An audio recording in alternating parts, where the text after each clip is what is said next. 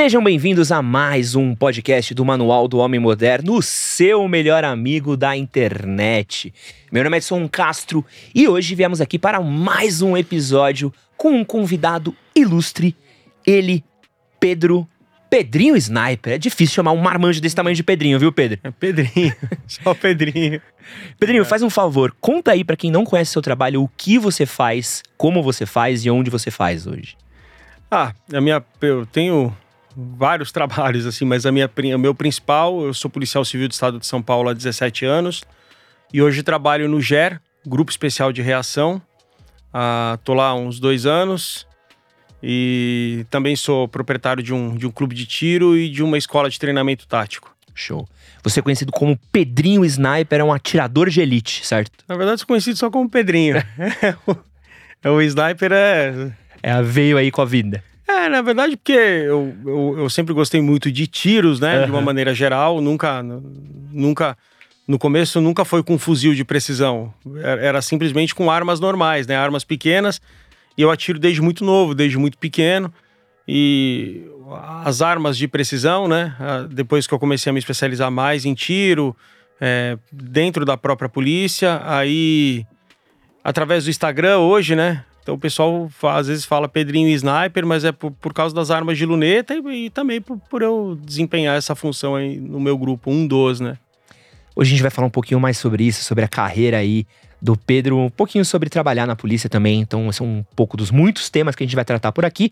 E como sempre, eu tô acompanhado da minha co-host, Thalita Kataka. Olá, Thalita. Olá, boa noite, Ed. Boa noite, Pedro. Boa noite, tudo bem? tudo bem? Boa noite, chat, que já tá aqui com a gente. E vamos lá para mais um podcast hoje. E lembrando a todos vocês que essa live daqui, ela é um participativa. Esse podcast só funciona quando todos participam. Então você manda suas perguntas pra gente mandar pro Pedro, manda os seus questionamentos, mandem seus superchats também pra gente poder trocar uma ideia por aqui, tá bom? É, primeira coisa que eu quero te perguntar, Pedro, é, você trabalha no GER, que é um grupo uhum. de... GER é o? É o da Polícia Civil de São Paulo, chama Grupo Especial de Reação, é, é um grupo tático da Polícia Civil, pode-se dizer que o principal grupo tático da Polícia Civil de São Paulo, tá? É o, é o, grupo onde tem divisões internas como o time de sniper, tem o antibomba, tá? E, e os demais que fazem a parte fazem, fazem parte do time de assalto também. Todas as situações que você citou agora são situações que elas são tensas. Uhum. Acredito eu que lidar com uma bomba, uhum. uma situação de que você precisa de um atirador de elite é uma coisa que é uma tensão muito grande, exige uma atenção muito grande. Como você faz para manter a calma quando mais ninguém tá mantendo a calma numa situação? Então, na verdade, é, o treinamento ele te dá confiança, tá? O, o, treinamento que a gente faz, por exemplo, de tiro, é um treinamento que você não faz para acertar o alvo, você treina para não errar o alvo. É, a gente considera lá que você é o seu pior tiro nos últimos seis meses. Então, se eu dou um volume, por exemplo, de mil disparos, nos últimos seis meses, o meu pior tiro é o que me representa e não o melhor. E uma vez que você faz isso diariamente, fazendo a tua lição de casa, fazendo o teu treino, você acaba tendo a confiança, porque às vezes o que, o que parece difícil para quem está olhando de fora, é, para uma pessoa que está treinada, não é tanto, tá? Não, não querendo dizer que não seja, uhum. mas eu digo que a, a sua dedicação ela acaba, ela acaba contribuindo para para tirar esse estresse do momento. Mas vocês precisam construir também ali um, um, um mindset diferente, né? Porque uh, imagino, por exemplo, você. Lá, uma situação de sequestro, onde uhum. provavelmente o sequestrador tá tenso, onde a vítima tá tensa, a família tá tensa, que você precisa ter um tiro de reação ali, você precisa estar tá num, num estado mental a parte das pessoas, né? Então, mas isso já vem pronto. Isso aí já é da pessoa. É mesmo? Entendeu? Tipo, laranja não vira pera, sabe? É, você tem que ter. As pessoas que estão lá já são pessoas que têm temperamento peculiar. Uhum. Entendeu? Já tem é, num histórico de vida, uma tomada de decisão diferente, já são pessoas que, que desde a adolescência nunca ficaram em cima do muro, são pessoas que são proativas, entendeu? Que, que levanta sua bandeira e defende ela até o final. Então isso faz parte da característica da, da personalidade de cada um. E, e essa personalidade, você vai, esse tipo de personalidade é moldado ao longo dos anos e, e, e, são repass, e são repassadas no dia a dia técnicas que você vai se aprimorando. Mas não tem como você, por exemplo, pegar uma pessoa que não tenha essa disposição ou, sei lá, essa é, essa coragem para esse tipo de serviço e tentar moldá-la. É dela isso, sabe? Tipo, o, obviamente que a gente consegue melhorar muita coisa, mas a espinha dorsal do profissional é, tem que nascer com ele. E vocês têm alguma coisa de. alguma tática de respiração, alguma tática de postura? Porque imagina, às vezes você tá num. Aqui agora é minha imaginação uhum. trabalhando. Claro, aqui. claro, claro. Você tá em cima de um prédio com a sua uhum. arma, uhum. esperando três, quatro, não sei quantas horas você já ficou numa situação. Uhum. É, e, pô, eu às vezes estou 15 minutos parado num lugar, o WhatsApp tá cantando ali. Como é que você faz para manter isso, é, é, essa, essa postura ativa numa situação não, mas são essa? questão de prioridades. A gente tá, você também foca. Talvez você não consiga ficar 15 minutos parado, mas você não consegue ficar duas horas assistindo um jogo de futebol que você gosta muito. Suave. Entendeu? Sem mexer no telefone. É a mesma coisa, tipo, a gente gosta daquilo. Uhum. O nosso trabalho não é só, é, é uma obrigação perante os olhos dos outros. Mas os que se dispuseram, os que dedicaram a sua vida para fazer esse trabalho, é o nosso dia de jogo. Entende? Que quem, quem treina quer jogar. Então, o que para você parece ser 15 horas ou 12 horas, às vezes pra gente não é tanto. Entendi. Entendeu? O que a gente precisa fazer, que é aí em cima da, da natureza humana, é manter o corpo sempre treinado. Você tem que estar sempre em dia com a sua atividade física. Tá? Todos os, os membros lá do, do, do grupo acabam que treinando diariamente a sua parte física. Cada um tem uma característica. Tem caras que têm mais fôlego, tem caras que têm mais força, tem caras que têm mais resistência, entendeu? Mas todos sim tem, até porque você não faz um time só com atacante, né? É. Entendeu? Você precisa ter todas as características lá, características lá. Então, quando você tá treinado e você quer viver aquela situação, o que parece ser difícil acaba não sendo. Entendeu? A minha preocupação é muito maior. Eu tô, eu tô preocupado em proteger uma equipe que tá entrando. Porque o pessoal acha que sniper é, é só para refém. Não é entendeu? Faz, você faz proteção de dignatário, você faz é, proteção de, de tropa que está avançando por terra, entendeu? Porque para quem está entrando em, em, terra e a gente acaba, que acaba ficando em pontos mais altos, nós somos os olhos da equipe lá embaixo. Eu consigo avisá-los que a 200 metros tem um ponto de perigo, entendeu? Se for um perigo real e iminente, eu preciso garantir que ele não ataque a minha equipe. Faz sentido. Entendeu? Eu preciso garantir. Então, e, mas é uma, é uma coisa que quem tá lá quer tá lá. Então não é tão, entendeu? Se você tiver um bom preparo físico, você tá no meio do jogo e, o, e o jogo pra gente é legal. É tipo um jogador de elite, para ele é, jogar uma final é, é, o que ele já joga. O jogo é legal, ah. o jogo é legal. São as prioridades mudam, tipo, tudo vira segundo plano, qualquer coisa vira segundo plano. Entendeu? Eu, eu, o dia que eu tô na, na, na polícia, por exemplo, eu evito atender telefone, falar, tipo, falo quando tô na base, quando tô nas coisas, mas a gente tem essa postura, assim, sabe? O dia, hoje, eu, eu faço tantas tarefas chatas na minha semana que o meu dia legal é o dia de plantão. Que é onde eu encontro, tipo, meus irmãos, que a gente, tipo, dá risada pra caramba junto, entendeu? Comenta as coisas da semana. Então acaba sendo um negócio que todo mundo acha que ah, o clima da polícia, nossa, deve ser super tenso, é nada. Entendeu? A gente, a gente se relaciona como família, nós nos consideramos irmãos. Então é, é um dia leve pra gente. Vamos entrar já, já mais no, na parte de treinamento. Uhum. Mas antes quero aqui ler um. Pedir pra Thalita ler o superchat do queridíssimo BJ que chegou. Uhum. Sim, ele mandou cinco reais, muito obrigada. E ele falou: Fala Pedrão, muito obrigado pelo teu serviço. O que desempenhar a função, a função de atirador de elite trouxe de ensinamento para tua vida, seja bom ou ruim?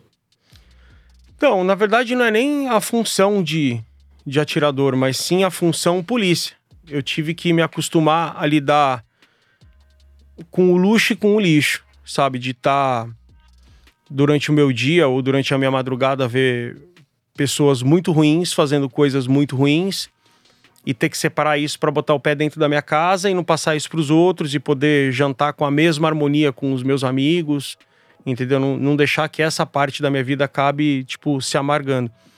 Infelizmente, nem todos acabam tendo essa habilidade. Tem pessoas que sim acabam adoecendo e com problemas de depressão, coisas assim.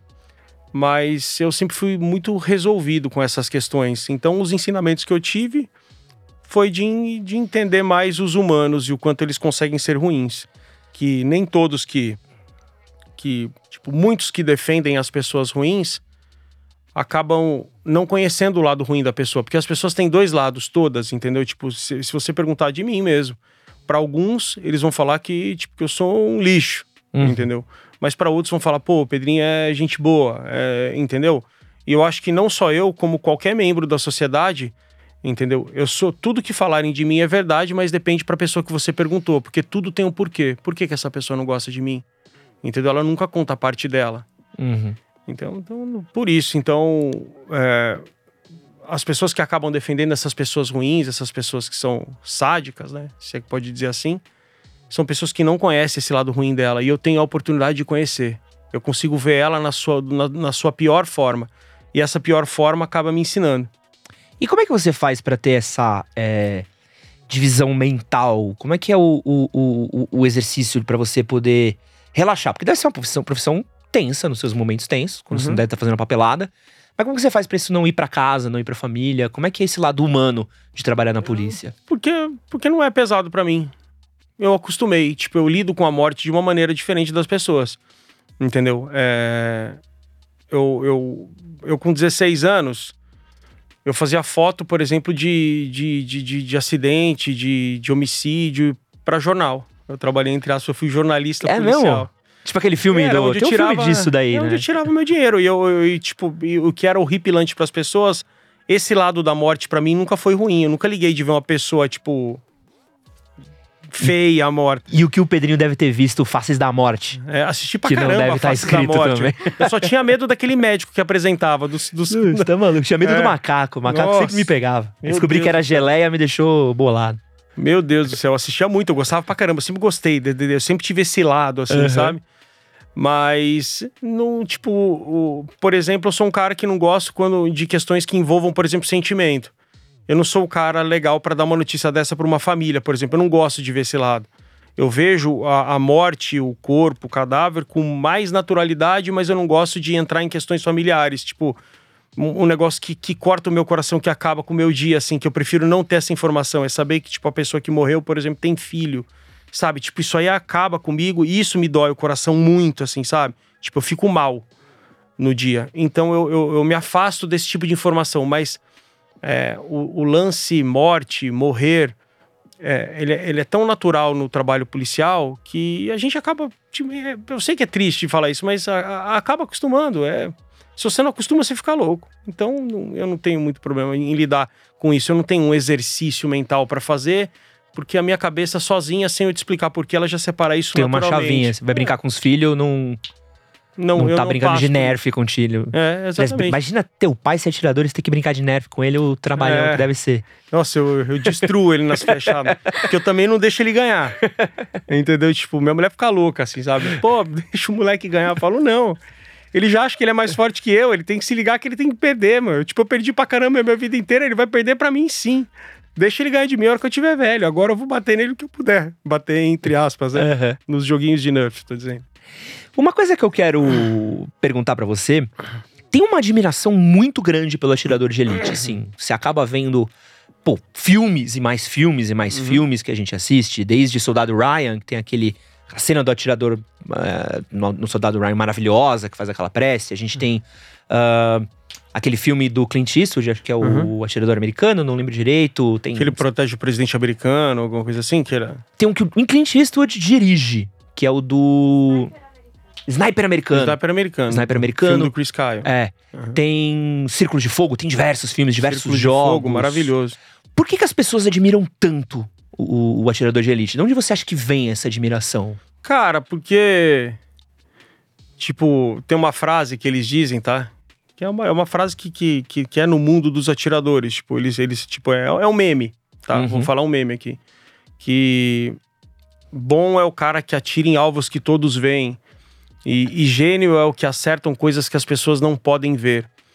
Então eu acho que é, a habilidade construída em, em torno do, do, tiro de precisão, por histórias de guerra, entendeu? Se você pega lá, tipo, no YouTube pra assistir os 10 melhores snipers do mundo contando a história desses caras, é, é, eu me fascino com eles, assim, sabe? E, tipo, você ouve as histórias assim, E você fala, caralho, puta, que cara fudido, eu quero ser igual ele. Assim, Pô, não, eu sabe? trouxe uma lista aqui. É. Aliás, já fiz algumas matérias. Uhum. É, eu trouxe aqui o seria o top 3 atiradores de elite, assim, Uhum. que, que você sempre encontra. É, talvez eu não conheça, porque eu também não sou muito. Eu não tenho muito tempo pra assistir filme, assim, eu assisto um pouco de YouTube quando eu vou dormir. Você vai ver, tem o Chris Kyle, Uhum. claro. Chris o Kyle, moderno talvez seja o mais, mais conhecido. Uhum. O Simon Raya, A Morte Branca, Aham. conhecidíssimo também. Tem, tomou um- um tiro na face, ficou. É, Ele era um caçador, se eu, eu, eu não sei se é Dinamarca ou se é Finlândia.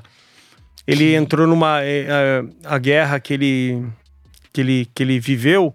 Ele foi, ele, ele foi chamado porque ele destacou muita habilidade, porque ele caçava com o pai desde muito novo. E ele conseguiu, ele rastejou por não sei quanto tempo na neve, as pessoas não conseguiam ver ele na neve, ele com a roupa branca. E ele fez um tiro, matou um puta de um cara importante. Aliás, ele fez diversos tiros durante a guerra. Eu não lembro se a guerra foi contra a Rússia. Entendeu? Eu não- eu não lembro também, eu não, eu não conheço muita história a fundo, mas eu já passei por essa história. Meu cérebro que não gravou mesmo. aham. Entendeu? Mas é sim, é, um- é um dos atiradores. E ele morreu esse tempo atrás agora aqui, morreu velhinho de idade. Sim, sim. Ele tomou um tiro no rosto, perdeu metade da face. Tinha o, tem o- a lenda urbana que ele atirava sem luneta também, pra não ser visto. Ele atirava sem luneta, fazia tiro. Ele, não, ele nunca gostou de luneta. Porque a luneta dava pro, pra ele ser é, contra-emboscado, no caso, né? Ter o, a- o, o- o contra-sniper, que, que o- os inimigos. Eu acho que era a Rússia, não tenho certeza. Eu acho que era. Uhum. Mas, tipo, eh, eh, botaram um batalhão de snipers atrás deles, mas nunca conseguiram pegar. Outro que botaram um batalhão atrás é o Vasily Zaitskov. Zaitz, não vou lembrar o nome dele aqui, Uhum. muito difícil. Que é o do Círculo de Fogo, filmaço. Sim. E aproveitando que a gente falou. Da- acho que é da Batalha de Stalingrado, se eu não me é, engano. esse filme, É. aliás, quem não assistiu, assista um Círculo de Fogo, não dos robôs gigantes, o dos snipers. A Rússia estava perdendo a guerra, ou estava no momento difícil da guerra, e eles precisavam lançar um herói para a população. E começaram a fazer propagandas positivas, positivas em cima desse atirador, que acabou ficando super famoso. E era um cara de fato muito talentoso, também caçador quando criança. Os, os, os grandes, os grandes atiradores da história têm histórico de caça, né? Que é, uma, é o E- mais próximo que você pode chegar. E qual dessas paradas assim você já assistiu e falou, puta, isso daqui tá certo, é legal, é assim? Tem alguma coisa que você assistiu de jogo, filme, que Não. você fala, é isso daqui mesmo? Não, tipo, tem filme que é muito bem feito, entendeu? Tem filme que é. O que eu consigo. Eu, eu, eu, eu, não, eu, eu não assisto muito filme policial. Eu começo a assistir filme policial, mas eu sou muito crítico a filme policial. Porque se eu, é se eu vejo Você- o cara andando com o dedo no gatilho, me incomoda. Se eu vejo que o cara tá usando uma luneta que é de airsoft, me incomoda. Sabe? Se eu vejo que o cara tá com o cotovelo aberto pra passar uma porta, me incomoda. Você é dos caras que mete aquele começou a mentirada, é isso? Você É, tipo, na verdade, eu perco. Eu, eu acho que falta capricho pro cara que quer, quer vender um filme. Pode crer. Eu acho que tudo que pra você fazer bem na vida, você tem que fazer bem feito. Se eu. Eu, eu, eu me preocupo, entendeu? Eu tô longe de ser um décimo de, de qualquer coisa que esses caras foram, mas eu tento ser eles. Eu, eu, eu treino diariamente pra tentar ser. Eu acho que é um pouco de relaxo da, da produção do filme. Por que, que não pega um cara especialista na área e ouve o que esse cara tem a dizer? Entendeu? Se eu quiser fazer propaganda da minha empresa, é natural procurar alguém do marketing. Não posso eu querer fazer o marketing da minha empresa. Se eu quiser entrevistar alguém, eu tenho que procurar um jornalista, um apresentador. Esse cara tem técnicas pra fazer isso. Uhum. Entendeu? Então eu acabo me incomodando e eu acabo enxergando como relaxo. Sabe? Eu acho que, sei lá, se- ah, mas é pra vender. Beleza, então vende pro outro público. Eu não vou comprar. Mas tem algum que você já viu e falou, puta, esse aqui Cara, Foi o- bem. o ca- cara, tipo, o filme que eu gostei muito, muito, muito, que eu achei muito bem feito e eu achei que foi muito legal a maneira que ele aproximou a política da realidade, que foi o Tropa de Elite e o Tropa de Elite 2. Eu gostei muito dos dois filmes. É, um, um filme que me marcou, que eu gostei muito na infância, foi Fogo contra Fogo. Pô, Al Pacino, porque, porque o que me marcou que na época que ninguém fazia, que que era a época dos filmes de munição infinita, Sim. o, o que me marcou, que eu nem era tão crítico também na época, né? Um filme que já tem, já tem al- algumas décadas. Mas o que me marcou foi a troca de tiro na frente do banco, que os caras trocavam carregador. E eu falei, puta, que filme. E é um puta filme. Tipo, não se apegue a nada que você não pode largar em 30 segundos. Esse daí. O Robert De Niro que... E no final ele acabou dançando porque ele se apaixonou pela menina e ele não conseguiu largar ela em 30 segundos. Robert De Niro, Al Pacino e, E Val Kilmer. Val Kilmer. Pô, aquela Sinistro, cena, aquele sinistro. assalto final. Sinistro. E tem, esses foram os, os principais, mas os coadjuvantes desse filme eram muito bons também. É. Inclusive, um dos coadjuvantes fez o resgate de soldado Ryan, foi um sargento, eu esqueci o nome dele, que morreu na última cena lá. Quem não assistiu o resgate de soldado Ryan vai acabar com o filme. Mano, então morre todo mundo no É, final dos Gatos morre todo mundo, mano, morre todo- mas Sobra é. os dois. É. É isso. Mas é legal pra caramba, que tá encostado no tanque assim. Ah, não. Quem tá encostado no tanque era o. É o Tom Hanks. Tom Hanks. Não, não, não, ele morreu um pouquinho antes. É o gordinho lá, o sargento gordinho lá. Sim, pô, brabo demais. É, É, ele sempre demais. faz filme de guerra, É. sempre faz. Ele é muito bom, bravo, ele, ele É. veste mesmo o personagem. É. Então, o Resgate do Soldado Ryan foi um filme maravilhoso que eu, que eu vi, tipo, que filme fudido, um, um puta recado, tipo, sabe, faz valer a pena e eu acho que é o que vale na vida mesmo. E o Sniper é um dos melhores personagens desse filme, você tá maluco. Que é aquele, o atirador de do soldado Ryan. É, tipo, eu acho muito legal a proximidade que ele tem com Deus, eu sou muito, eu sou muito pe- apegado com Nossa Senhora, sabe? É, e e eu, eu tenho, a minha, eu não sou um cara de ir na igreja, não sou Aham. um cara de ser, mas eu tenho, eu tenho, eu não preciso de intermediários pra me relacionar com isso, sabe? Eu sou um cara muito apegado nisso. E eu tenho a minha fé, minha fé ajuda, e eu acho muito legal que cada vez que ele vai fazer um tiro, ele, ele se benze. E, e a gente precisa muito disso, sabe? Eu acho que é muito legal. Eu gosto muito, gostei muito desse filme também. E jogo, você já jogou algum jogo de Sniper? Cara, já joguei qu- quando, quando tinha no computador ainda, não era nem a era dos videogames, joguei na adolescência aquele Medal of Honor, sabe? Mas os mais recentes, já jogou aquele. Não. Puta, nunca pegou o Sniper Não- Elite? Eu não tenho, não tenho nem tempo pra mexer nas coisas, tipo, minha vida é muito corrida, assim, não, não Pô, acho que ia nada. ser legal. Tenta ser um simulador. É muito Aham. legal que ele tem. Ah, já joguei Sniper Elite no celular, assim. tem- é, o de computador é um pouco melhor. Deve ser melhor. O do celular, porque eles ficam tentando me vender arma, me vender coisa. Passa seu cartão, me irrita.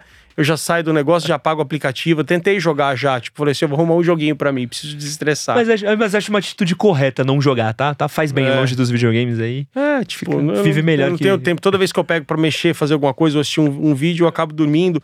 Filme eu não consigo assistir filme há muito tempo. Eu sento no sofá assim, dá 30 minutos, o sofá vira um berço e eu já. Não consigo, cara, eu durmo. Te falar que minha namorada nem tá na polícia e e faz a mesma coisa, tá? É. Mas um beijo pra Dé. Um beijo pra todo mundo que tá assistindo a nossa live aqui. Quero pedir pra vocês não esquecerem de mandar suas perguntas, não esquecerem de deixar o seu like, de mandarem um oi pra Thalita aqui no nosso chat. É, Pedro, se quiser água, quiser alguma coisa, Ah, tá tudo aqui água, você. Obrigado. É, Lembrando vocês que estamos aqui todas as terças-feiras às 18 horas. Se você está ouvindo essa versão gravada, saiba que essa live aqui também foi transmitida no YouTube e você pode participar dela também com a gente todas as terças às 18 horas. É, Pedro, uma dúvida que eu tenho é que a gente tem duas modalidades aí de atirador de elite que eu consigo imaginar. Uhum. Ah, tem o cara da guerra, que a gente pensa, ah, aquele cara que dá aqueles tiros muito longos, aquelas Uhum. coisas muito distantes, que tem normalmente um carinha do lado dele. E tem normalmente ah, o cara que tá na cidade, o cara que tá numa situa- situação mais tensa. Qu- Qual que é a diferença de alguém que tá no, numa situação de guerra, de conflito, para alguém que tá numa situação urbana? É, é a mesma. É o mesmo jeito de exercer a profissão, de exercer o tiro? Como funciona? Ambos. Ambos têm a mesma função. Ambos têm a mesma habilidade. Tá. tá? Os- os- o- as, duas, as duas finalidades é, são acertar os alvos, tá? Uhum. Porém, a natureza do trabalho, ela tem exigências diferentes. Um sniper militar, ele, ele para ser um bom sniper militar, por distâncias muito longas, ele tem que ser um atirador muito habilidoso. Não tem como ele não... Tá? Ele tem que saber interpretar o clima, saber a queda balística dele, tem um monte de coisa. Mas a, a- o que, qual é a diferença grande dos dois, assim? É que o sniper militar, ele geralmente ele atira no inimigo, que o inimigo é um estado, tá? A polícia, ela não vive um inimigo de com, com fronteiras. Nós não temos fronteiras, Uhum. entendeu? A gente vive uma guerra irre- irregular. A nossa guerra é crime organizado, é narcotráfico, é, é uma guerra irregular, é uma guerra que vive dentro do nosso quintal Aham. tá? E, e quando a gente fala de sniper militar, que tem maiores distâncias, tá? Mas ele tem uma tolerância maior de erro do alvo, porque o sniper militar, o que interessa para ele é o resultado morte. Ele não tem muito efeito colateral ou tem efeitos colaterais ou, ou tem é, efeito colateral distinto do efeito colateral policial. O efeito colateral policial significa a morte de um refém. Uhum. Entendeu? Então, o policial, ele, ele- a, gente, a gente, como atirador de precisão, eu não busco o resultado morte no, no agressor. Eu, busco, eu busco a incapacitação, a incapacitação imediata dele. Eu não posso simplesmente causar um ferimento que vai levar ele a morrer daqui 30 segundos. Eu tenho que buscar um ferimento que eu desligue, que fosse como se eu tirasse ele da tomada. Porque o meu efeito colateral é ele atirar na refém, entendeu? O meu efeito colateral é pegar numa parte dura de osso que um estímulo do cérebro dele, por exemplo, faça com que ele tenha um espasmo e contraia o dedo e aperte o gatilho, mesmo que involuntariamente. Então eu preciso acertar num ponto-chave no, qual eu, no qual eu causo um relaxamento nele. Esse relaxamento faz com que o tiro não saia em direção à vítima. Então são propostas distintas. E o atirador policial, ele acaba tirando em distâncias menores do que o militar, até pela geografia das cidades. A gente tem distâncias menores. Se a gente pegar, por exemplo, a Faria Lima, tem 40 metros. É. Entendeu? E a posição do sniper é o lado oposto da avenida, da rua. Entendeu? Ele não tem posições. E um, e um outro detalhe um pouco mais técnico, mas acho que vai ficar claro para todo mundo que está ouvindo, é que uma vez que você acerta, aperta o gatilho, a munição ela tem um tempo de voo. Entendeu? Se eu falar, por exemplo, de um disparo de 300 metros, que já é um disparo com uma distância bastante considerável, eu tenho um tempo de voo de quase meio segundo num calibre 308. Em meio segundo, para uma pessoa que está agitada, o cenário muda. Às vezes uhum. ele tirou a cabeça dele e colocou na linha entendeu? A cabeça do refém. Tipo, em tese, se fosse um alvo parado, o sniper teria acertado. Mas, mas como se mexe, então eu também não posso disparar numa situação de refém numa distância no qual o, o tempo de voo do meu projétil seja muito longo. Tem que ser praticamente instantâneo. Eu tenho, então, eu tenho segurança para um tiro desse, entendeu? Com muita segurança, ponto um segundo, alguma coisa assim, tipo dentro de 100 metros, dentro de 150 metros mas 150 metros já é uma distância bastante avançada, porque já começa a aparecer um vento que pode tirar um pouco esse tiro do lugar, entendeu? E. Não que em distâncias menores isso não possa acontecer, pode acontecer sim, mas quanto menor a distância, menor é, é a variação, né? Pô, mas tem, tem um bagulho cabuloso. Como é que você, pô, São Paulo, que é um, tem um monte de coisa, vento, é, prédio que acaba criando vácuo, uhum. chuva, um monte de condição doida que a gente tem aqui. Tu tem que botar isso na equação quando você vai dar um tiro? Sim e não, entendeu? Para efeito de, de estudo, de calibração de arma, sim, entendeu? Para efeito tático, não, entendeu? Em distâncias inferiores, assim, tipo, ou distâncias de até 100 metros, eu tenho uma variação muito pequena, porque eu tô dentro de uma trajetória muito tensa do tiro. O tiro ainda tá muito robusto nessas distâncias. Uhum. É difícil, tipo, tem que ser um vento muito forte. Se ele mudasse tanto assim, tanto. Não que ele não mude, ele muda, mas ele vai mudar um pouquinho. Entendeu? Se ele mudasse tanto assim, seria impossível, por exemplo, você disparar de, de dentro de um helicóptero. Entendeu? Sim. Você tem uma cortina de vento ali que é um furacão. São, uhum. Salvo engano, eu não, eu não, entendo muito de helicóptero, mas se eu não me engano, é um vento de 200 km por hora que sai do, do, do da hélice. Entendeu? E assim, é, e é possível você disparar de sim da aeronave, tá? É, tem, tem uma, uma mudança, obviamente, que você não vai disparar numa situação dessa, né? Numa situação de tiro de comprometimento, que é com refém. Mas você dispara com precisão, você consegue acertar o, o teu alvo em distâncias razoáveis, entendeu? Basta você conhecer um pouco de queda balística e saber os efeitos que a, a tua aeronave pode fazer no teu tiro. Tudo é estudo, entendeu? Tudo, tudo tem um estudo por trás. O, o, que você não pode ter, por exemplo, dentro de uma operação policial são ideias. Hum. Entendeu? Ideias são perigosas. Não, não, não, não, queira reinventar o que outros já fizeram. Entendeu? Você tem que aprender com o erro dos outros. A gente, dentro do GER, tem um histórico de, de muito bons atiradores. A polícia de São Paulo, ela, ela, ela tem muitos bons atiradores. Entendeu? Então ali acaba sendo, abre aspas, aí, um, um, um covil de snipers. Tem, tem, tem, tem tem policiais lá dentro que são muito habilidosos e que já fizeram muito desse trabalho, entendeu? Todo mundo lá tem um guru, entendeu? Eu tenho os meus gurus, eu tenho as minhas dúvidas ainda no tiro e eu, graças a Deus, tenho para quem consultar, como eles no passado também tiveram os deles, entendeu? E aprenderam muito. Isso vai, isso vai se repassando, né? Qual que é o tiro mais longo que você deu? Mais em operação? Pode ser. Pode ir uma operação e fora, só pra ah, gente ter tipo, em treinamento eu chego a tirar mil metros, mil duzentos metros a tiro. Entendeu? Em, em, operação, 80 metros. 80 então, metros. É bem menor. Bem, é. é. É, por causa dos desenhos de cidade. Mais longe do que isso aí, eu acabo estando no outro quarteirão. É. Entendeu? É o máximo que eu consigo, entendeu? Existe campo dentro de cidade para fazer tiros de até 300 metros, que, por exemplo, com, com, a, com o surgimento do novo cangaço, não sei se você entende o que, que significa não isso. Não conheço. Novo cangaço. Ah, sim, sim, sim, sim, sei, sei. Aquelas quadrilhas que, que, que invadem sim, sim. cidades, aterrorizam, disparam para todos os lados, explodem bancos. Isso é chamado de novo cangaço, porque com armas diferentes e com propósitos é, um pouco diferentes, né? Com, com, com vítimas diferentes, digamos assim, eles acabam imitando lá o, a pá do lampião. Então Sim. a gente chama de novo cangaço. Então se a gente for pegar ruas de bancos, que geralmente são em ruas centrais, e ruas centrais são as, as ruas compridas, a gente tem campo para 300, 400 metros, mas já é um tiro onde o efeito colateral, por ele acontecer na madrugada, ele já não é algo que preocupa muito o time tático, porque a hora que a polícia chega, esses caras já estão dando tiro na rua há alguns minutos. Uhum. Entendeu? Quem tinha que se esconder já se escondeu. A hora que a gente chega no cenário, somos só nós e eles. Entendeu? Então, com, com conhecimento, com uma boa luneta, uma arma bem zerada, a gente consegue ter bastante sucesso nesse tipo de operação. Quero falar de uma parada cabulosa que eu tenho testemunhado, que a gente tá vivendo esse momento muito forte de rede social, né? Uhum. Então, pô, é, recentemente meu carro, recentemente não, graças a Deus, mas um tempo atrás o meu carro quase alagou.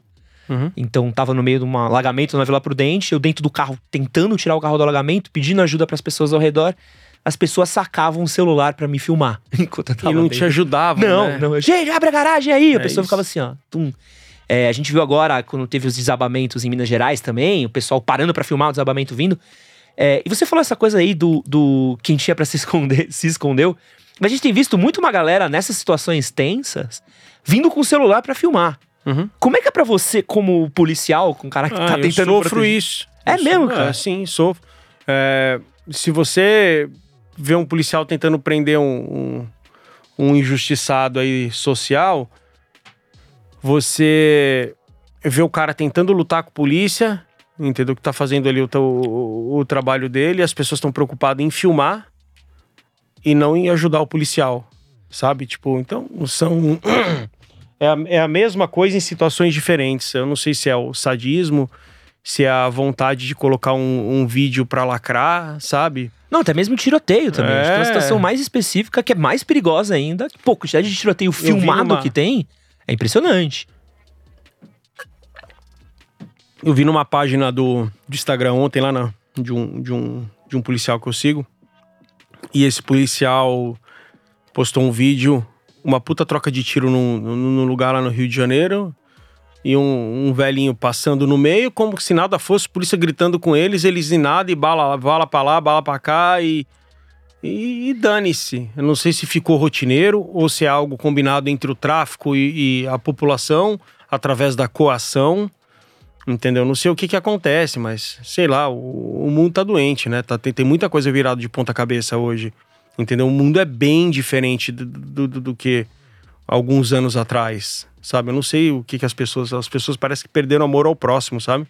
É, é um pouco de dessensibilização também que a gente vive, né? Porque é um. Tem até um estudo sociológico muito louco Uhum. que mostra que, em comparação com algumas sociedades que a gente já viveu de 200 anos atrás, vai, não Uhum. precisa ir tão longe, o mundo nunca foi tão seguro. Uhum. Por exemplo, hoje você, entre muitas aspas, muito dificilmente você vai ter que defender sua propriedade do mesmo jeito que alguém defendia, por exemplo, na Idade Média, que alguém defendia. Não que a gente não precise, quem mora em. São Paulo sabe, eu moro em Assim, casa. antigamente era, a, a briga era domi- dominar territórios. É, entrava alguém As na sua casa, te antigas. matava e não tinha nem polícia, não tinha nem exército, não tinha nada pra te proteger. Ah, de saúde a gente tá mais saudável também, morremos por menos doenças, Uhum. a gente morre por menos fatores, porém nossa sensação de insegurança é maior, até mesmo pelo, nível de informação que a gente tem, né? Acho que é, é Então- meio desesperador a gente vive um pouco dessa dualidade, né? De, de- Então, na verdade, a impressão que eu tenho é que antes era muito melhor. Às vezes eu converso com, com, com pessoas mais antigas que viveram em é, a fase adulta na década de 70, de 80, de 60, e eles, e, tipo, e não tinha do jeito que tá Ah, não, mas também hoje é... a questão de segurança pública, por exemplo, entendeu? E eu não acho que isso seja culpa é, da polícia, por exemplo, sabe? Eu, eu acho que é uma, uma sensação de impunidade mesmo, sabe? Algo que deveriam mexer em leis. Então eu, eu vejo hoje o mundo muito mais inseguro, as pessoas vivem com medo. Um- um- uma contrapartida que pode ser, por exemplo, entendeu? É, eu hoje fico meio cabreiro com velhinho, por exemplo, sabe? Tipo, de tanto velhinho que eu já vi na minha vida que é pedófilo. Sabe, aquelas coisas assim? É mesmo? tipo, ah, você acaba tendo é, visão, assim, você acaba vendo muita coisa ruim, entendeu? E eu fico, eu, eu, eu, eu, eu fico meio assim com, com pessoas hoje. Mas eu não sei te dizer se não tinha isso antes ou nós, como éramos refém de um, de um único meio de conseguir informação, nós não tínhamos acesso à informação do jeito que tem hoje. Porque hoje a gente tem muito acesso. E o lado bom da internet é a gente poder é, é ter acesso às notícias, mas o lado ruim da internet é que você nunca sabe se elas são verdadeiras ou não. Então a conclusão que eu chego hoje é que se você não assistir jornal, você fica mal informado. Se você, não, se você, você não fica informado, e se você assistir, você fica mal informado. Então eu não sei o que que acontece. Tipo, e outra, o, o que sempre deu ibope no mundo foram desgraças. É. Entendeu? Sempre desgraça dá mais ibope do que notícias boas. Então são as notícias que mais são compartilhadas. E isso acho que também faz as pessoas viverem um pouco de medo. Porque não é assim, sabe? Tipo, puta, São Paulo é uma cidade violenta? Pô, sim, São Paulo é uma cidade violenta. Mas 90% das pessoas andam, tipo, tranquilamente também. Entendeu? É, é muito doido, né? Porque ao Uma- mesmo tempo que a gente tem medo, pô, a gente consegue subir aqui na Paulista, Consegue. dar um Só rolê que- e. Só que, só que se você. Só, só que você que mora aqui sabe disso. Entendeu? Uma pessoa que mora, por exemplo, na região centro-oeste ou na região sul, é, às vezes eu vou viajar, fala, tipo, as pessoas acham que aqui é uma selvageria. Do mesmo jeito que os gringos acham que aqui é uma oca cheia de índio, sabe? Que não tem nada, sabe? Que não vai encontrar o McDonald's do Brasil. Tem cara lá fora, entendeu? Que, que acha que, tipo, sabe? E tem uma galera que acha que o, eu, eu tenho muito isso com o Rio de Janeiro. Sou apaixonado pelo Rio de Janeiro. Uhum. Gosto muito de ir ao Rio de Janeiro. E acho muito louco. Às vezes eu falo pras pessoas, vou pro Rio. Você é louco de ir pro Rio de Janeiro? É. É muito perigoso. Eu falo, é muito perigoso, mas eu moro em São Paulo, que também é Não, muito você, perigoso. Então, pois é, o Rio de Janeiro sim é muito perigoso. É, eu tenho o meu medo, por exemplo, do Rio de Janeiro, entendeu? Que eu não gosto de ir passear no Rio de Janeiro, já fui algumas vezes, mas eu não gosto de ir. É porque a gente hoje, para se locomover, a gente depende de aplicativos de, de, de trânsito, Aham. certo?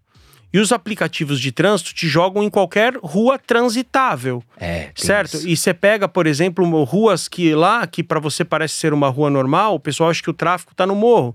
Mas às vezes é, o- a extensão desse morro é uma rua comprida. Então, às vezes, você pode estar no Waze, tá achando que tá tranquilão.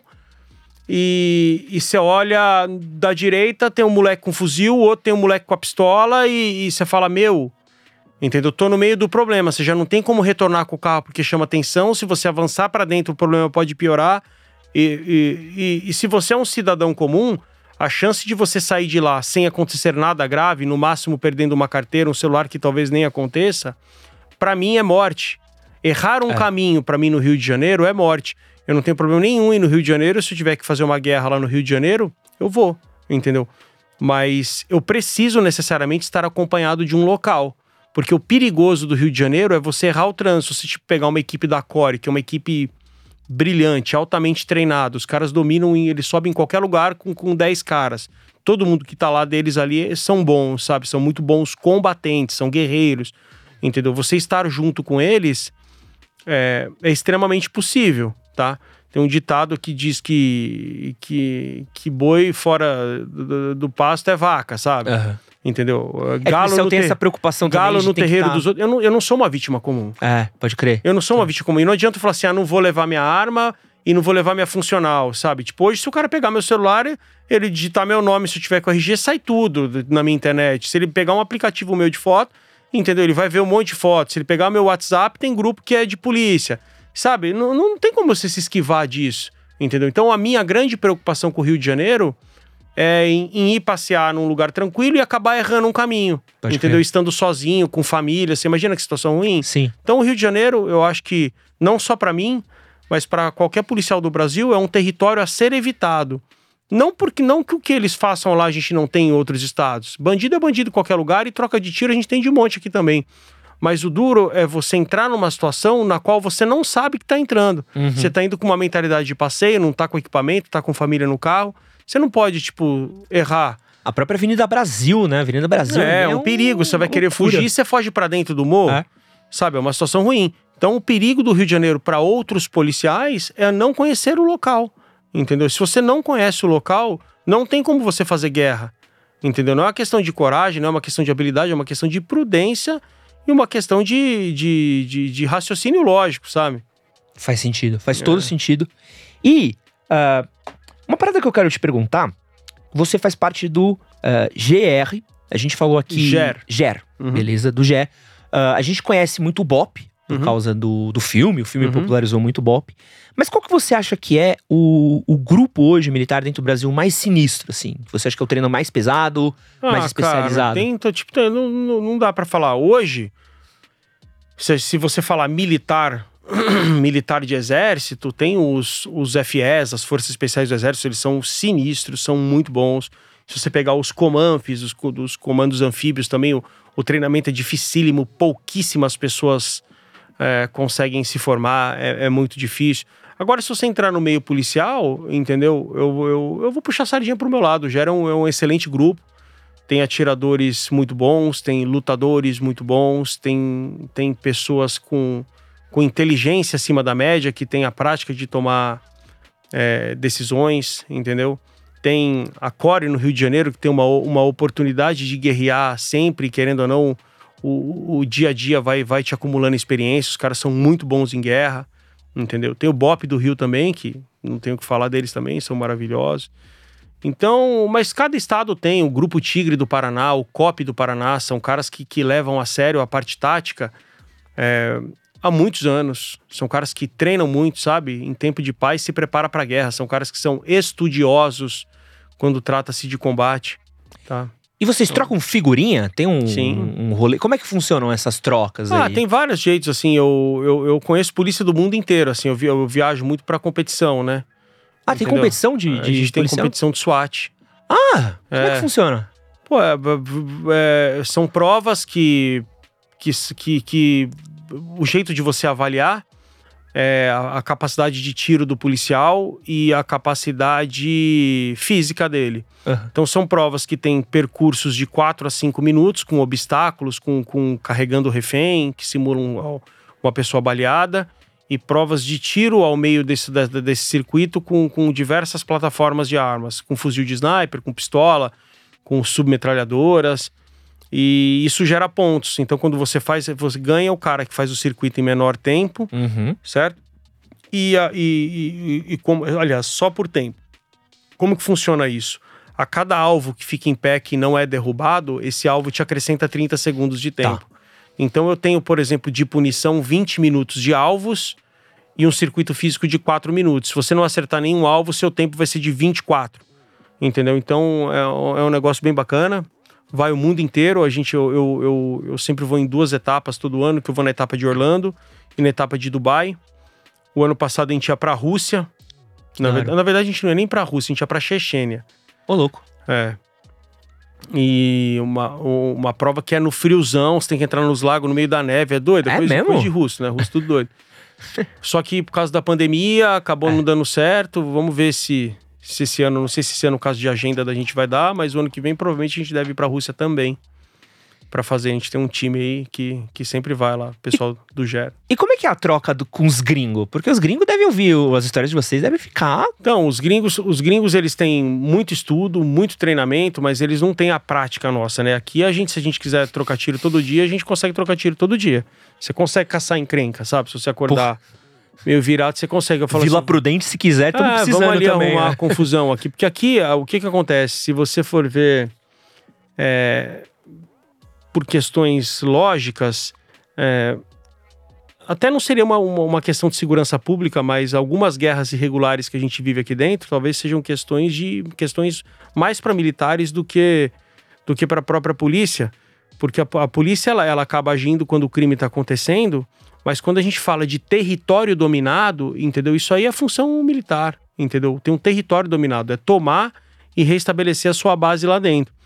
Então, mas enfim, é, não é assim que acaba acontecendo, entendeu? Por questões também que eu também não consigo compreender muito e também não tenho capacidade técnica para discutir sobre elas. Mas é, as nossas histórias são realmente diferentes, assim. Tipo, a gente perdeu, na verdade, em história para um, um, um cara da SWAT do Iraque. Porra, que também deve ser sinistra. Cara, a gente conversando no, no, no evento a gente encontrou eles em, em Dubai, que tem mais de 60 países. A gente acaba, e é tudo uma família, né? Polícia é polícia em qualquer lugar e todo mundo se respeita, todo mundo se ama.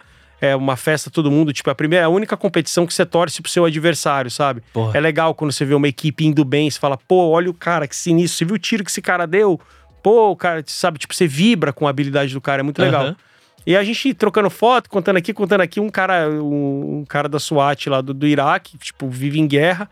As selfies deles é, eram com, com, com corpo atrás, sabe? Tipo, na- na- só coisas não publicáveis, sabe? Tipo, eles vivem em outra realidade, né? Eles Aham. vivem em terrorismo mesmo, né? É que eles estão no meio do campo de batalha ali, né? É, não tem como, não tem como falar, mas é, um- é, um- é um mundo à parte, assim. Aí, tipo, fala, caralho, mano, deixa eu ver mais umas fotos aí. Caramba, que sinistro. É, sinistro, sinistro, sinistro. E como é que faz? Vamos, vamos supor hoje que eu sou um entusiasta, assim, um jovem, falo assim, pô, é. Descobri que essa é minha vocação, descobri que esse é meu chamado, puta, eu quero ir, mas eu quero. Quero ser atirador, eu quero entrar no grupo tático. Qual que é o processo para eu chegar mais ou menos na área que você atua hoje? Então, o primeiro passo é o cara sentar sentar na cadeira e devorar os livros, né? Que tem, tem que estudar bastante hoje. Concurso público, nenhum deles é fácil. É sempre concorrido, mas o cara tem que estudar. Uma notícia boa que eu dou pra esse cara é que é difícil pra todo mundo, não é só pra ele. É. Entendeu? Não é só pra ele. Então, quem vai ganhar é o cara que tiver mais dedicação, mais disciplina e passar no concurso. Uma vez dentro do concurso, ele faz academia de polícia e, e todos os cursos da academia de polícia que forem abrindo, abrindo ele vai ele vai é, se especializando e, e- Então, então, então todo mundo começa no mesmo lugar, Uhum. e aí vai tendo anexos pra eu fazer, é isso? É, na verdade é o quanto que você gosta. Tem cara que entra pra polícia que não gosta da parte de inteligência e acaba usando nem arma, fica mais dentro de, de, de um, de uma sala, mas o cara é muito bom no que ele faz, entendeu? Como eu disse no começo, a gente não pode fazer um time só com atacante, Uhum. entendeu? A gente tem cara que é muito forte e a função dele é quebrar a porcaria da porta, mano. Quebra a porta, entendeu? A gente precisa desse cara também. É, de nada vale um time tático se ele não conseguir entrar. É então eu preciso ter um cara que garanta que eu consiga entrar. Putz, chegou a ter um muro alto, e agora? Tipo, ninguém consegue arrombar o muro, não. a gente não serviu pra nada. Precisa, precisa alguém pra derrubar esse portão. É o tanque. entendeu? A gente videogame. precisa desse cara do mesmo jeito que a gente precisa do cara que, que diga qual porta eu devo chutar. Faz sentido. Entendeu? Porque não, não- entendeu? Elas não brilham. E, e vocês vão sacando no meio, tipo, puta a maluco, gente você é acaba bom se nisso. conhecendo. A gente acaba se conhecendo, porque o cara começa, por exemplo, a se dedicar no tiro. O cara que é do mundo tático, ele, necessa- ele necessariamente ele tem que ser um atirador, ele tem que gostar do tiro. Ninguém ninguém chega no sofá da sua casa e fala assim: ah, você quer ser tático, vem aqui que você quer? Ah, eu quero, então vem aqui que eu vou gastar um milhão de dólares com você. Isso não existe. Entendeu? Não existe e não tem como existir, você não sabe. Entendeu? É é um exemplo que eu vou te dar aqui. É que se chegar um menininho aqui e falar assim, ô tio, compra um tênis pra mim de dois mil reais. Aí você fala assim, por quê? Ah, porque eu quero começar a correr amanhã. Você fala, tá louco, vou comprar um tênis de dois mil reais pro moleque, pelo que ele quer começar a correr amanhã. Mas se você tá aqui todo dia, você vem trabalhar, você vai dando a- Você vê na tua janela o moleque todo dia correndo descalço, correndo descalço, não te pediu nada. Uhum. Entendeu? Não te pediu nada, mas ele tá lá, você chega assim, ô, ô Thiago, é, o fulano, esse moleque aqui, meu, ele corre todo dia descalço, puta moleque comprometido, faz seis meses que esse moleque tá aí, mano. Vamos comprar um tênis pra esse moleque pra ajudar ele, mano? Entendeu? Qual que é o melhor tênis que tem aí? Vamos fazer uma vaquinha, vamos comprar? Vamos. Você compra. Em qualquer lugar é assim, ninguém vai te ajudar no sofá. O, o erro da- das pessoas é achar, por exemplo, principalmente um erro da polícia, é achar que a mudança tem que vir de cima pra baixo. Ah, o Estado não me valoriza, o Estado, mas beleza. Entendeu? Até acho que ele podia ajudar mais, mas o que você está fazendo? Entendeu? O que você está fazendo para que isso melhore? Faz a tua parte, porque quando você faz a tua parte, você acaba constrangendo as pessoas para te falar não. Uhum. Entende? Faz sentido. Então, então você tem que ter a sua dedicação, você tem que fazer. Esse cara que quer de fato entrar para o mundo tático, ele tem que o, o investimento inicial é do bolso dele. Ninguém consegue patrocínio de uma grande marca porque ele chega lá na porta da Nike e fala assim: "Eu quero virar jogador de futebol, me compra um uniforme". Eu falo assim: "Não". Entendeu? Até chegar nessa fase, você tem que mostrar que de fato você é um cara. Como que você, como que é- esse filtro não tem como ser diferente? Uhum. Entendeu? Eu, eu- eu- não, não teria sentido. Você tem que ter um, um- um filtro lógico para isso. E esse filtro lógico acontece também na polícia. Eu tenho que me destacar de alguma maneira, obviamente que no começo por recursos próprios, entendeu? É, e, e futuramente, depois que você conseguir algum destaque por mérito pessoal, alguém bater na tua porta e te ajudar, ou você ter moral para bater na porta de alguém e pedir ajuda. Entendeu? Você não pode falar de algo que você quer começar, você tem que falar de algo que você está fazendo. Entendeu? É mais ou menos nesse sentido. Se o cara quiser vir para esse mundo tático, ele tem que começar a subir degrau por degrau. O maior erro das pessoas é querer correr sem saber andar. E dentro do seu grupo, tem alguma coisa que você tentou fazer e falou, puta, isso aqui não é pra mim? Cara, não, assim, tipo. Porque quando eu entrei no meu grupo, eu já, eu já atirava de precisão, por exemplo. Ah, adoro. Entendeu? Porque eu atiro desde que eu tenho oito anos. Eu comecei a atirar com oito anos de idade. Então eu estar Você atirava de quê grupo com oito anos? com um revólver, com, com, com pistola, com armas curtas, né? O que eu conseguia segurar.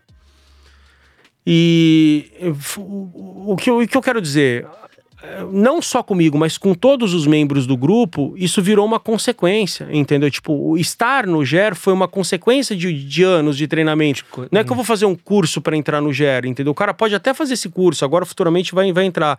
Já teve um primeiro COP aqui, que é, um, que é um curso que é bem sugado, um curso que é bem puxado, e eu acho que daqui um ou dois anos já vai começar a ter corte para entrar. Mas hoje, o, o filtro de entrada é, é a ocorrência que o cara tem. Quem é o cara na polícia? Porque a polícia todo mundo conhece todo mundo. Entendeu? Ela é grande, mas ela é pequena. Um cara que faz algo que, que seja reprovado pela tropa, a polícia inteira sabe em dois dias. Entendeu? Mas o policial que é bom também, que tem ocorrência ou que teve uma tomada de atitude que, que, que, que, que tornou a profissão polícia nobre, esse cara, esse cara é conhecido também dentro da polícia. E a entendeu? parte física também conta, né? O cara tendo um- uma boa parte física. Então, hoje, para estar no grupo, você tem uma, uma espécie de entrevista, uma fase de quem é você, uma investigação social. Uma vez que você é aprovado nessa, nessa entrevista, nessa condição social, você faz um teste de tiro e um teste físico. Entendeu? E a partir daí, treinamentos periódicos. E você tem, você tem que se manter regular. As provas, a exigência do teste físico e a exigência do nível de tiro são exigências, exigências altas. Entendeu? O, hoje, se a gente for pegar um dos piores atiradores do grupo, eles são melhores do que muitos caras de muitos lugares, assim, sabe? Tipo, é, é um grupo de fato seleto. E a gente vive uma fase muito boa na polícia, porque hoje, graças a Deus, não preciso puxar o saco de ninguém, mas, mas também tenho que enaltecer os que merecem ser enaltecidos. A gente tem um, um delegado geral de polícia que é polícia, Uhum. entendeu? Porque é- tem a carteira de delegado e a, e a cadeira de delegado geral, mas tem a essência de policial. Sempre combateu o crime organizado com unha e dente, sempre foi um cara muito valente. Então é um cara pró-polícia, ele gosta dessa parte, ele é interessado. Dentro da divisão de compras da polícia, eu tenho um amigo meu que é maravilhoso, que era o Dr. João Francisco, que eu trabalhei com esse, tive, tive o presente de Deus de conhecer ele em Sorocaba, que é um cara fabuloso em compras. Não é um cara nada do mundo tático, se não, não se parece nada com o policial tradicional, mas é um cara fabuloso para saber fazer compras e comprar equipamentos que a polícia realmente necessita. E tá com o braço direito o Dr. Mário, que é do DAP também, que é da divisão nossa de, de, de, de suprimentos, que tem um conhecimento técnico sobre os equipamentos que a gente necessita muito avançado. É um cara que é um estudioso. Então, e dentro da nossa divisão de operações especiais, a gente tem é, o Dr. Arthur, que é o, foi agora o delegado divisionário, que é um delegado, delegado linha de frente, maluco, de rua, peitudo, valente. O Fábio Bop, que é, que é o nosso pai, né? Não é nem nosso chefe, é um cara que, que é muito respeitado pela tropa, um cara muito valente, um cara muito decente. E, e entrou agora um delegado novo que também está fazendo as coisas acontecerem, cheio de vontade, vigor, é muito do mundo tático. Então hoje, tá? Diferente de tempos atrás, a gente vive tempos muito bons pro, pro mundo operacional, sabe? E o Dr. Nico, que é o nosso diretor, ele é um cara que não fala não para você para nada. É um cara que sempre foi, tipo, tem um histórico de vida, passou 30 anos dentro do Garra. Ele é muito conhecido, todo mundo conhece o Dr. Nico. Entendeu? É um cara que passou 30 anos dentro do Garra, sempre gostou do Garra. E o que, o que falar para ele, para falar assim, vai ficar melhor, ele aceita. E vocês têm uma, de- uma necessidade de equipamento muito grande também. É, a né? gente tem De que ter tá equipamento de ponta. A gente tem que ter equipamento de ponta porque é, quando a gente tá lá, não, não é o fulano, o beltrano ou o ciclano que fez um erro. Tipo, se, se um policial de lá comete um erro, mancha o nome de uma instituição que tem 30 anos. Sabe? Tipo, o Garra tem mais do que isso. Eu não sei agora o tempo que tem o Gerson. O Ger tem, acho que o Ger foi em, de 89. O Ger é de julho de 89. Entendeu? Então, você mesmo- não pode permitir que uma pessoa estrague a história que os antigos fizeram. Você tem que exigir treinamento, mas para você exigir algo de alguém, você precisa dar condições para essas pessoas.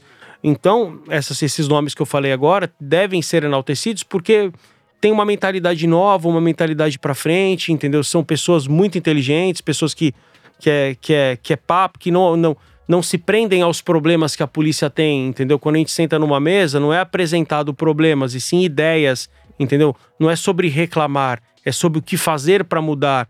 E isso é muito bacana, isso aí deixa o ambiente leve, deixa, sabe? Sim. Então, é, eu, eu, fiquei imaginando aqui também como deve ter uma questão de manutenção que você precisa ter também, né? Se você tiver uma não, arma você de tem que ter, 20 anos atrás. Habilidades são perecíveis também, não só sobre equipamento, mas também sobre condição sua. Habilidades são perecíveis. Você tem que colocar na cabeça que você é, você está, você hum. não é. Entendeu? Você não é um excelente atirador, você está um excelente atirador, você não é um bom lutador. Você está um bom lutador, porque uma vez que você parar de treinar isso diariamente, isso faz com que você perca essas habilidades. Entendeu? E outro nome que eu não posso esquecer, que é um cara que faz um trabalho impecável lá dentro do, do, do grupo, que é um, um, presente na minha vida, que é o meu parceiro Virgílio. Entendeu? Um cara que é meu amigo há mil anos e graças a Deus hoje a gente teve a oportunidade de trabalhar. E o cara é um cara que eu tenho como muito irmão, como um irmão, e ele é um cara que, tipo, Virgílio, tem um problema para resolver ali, cara. Mas e aí? Então, a gente tava mexendo num ônibus que é cheio de tecnologia lá, cara. Falei, mano, é uma pica. Daí você pega o manual em alemão das coisas, Porra. sabe? Porra, ele ficou seis meses. Ele quase fala alemão hoje. Sabe, mas é um cara que pega as coisas para fazer e vai até o final. E, e, é tudo em prol do grupo, sabe? Você falou uma parada agora, que é essa coisa da irmandade, o Virgílio, uhum. ser seu irmão.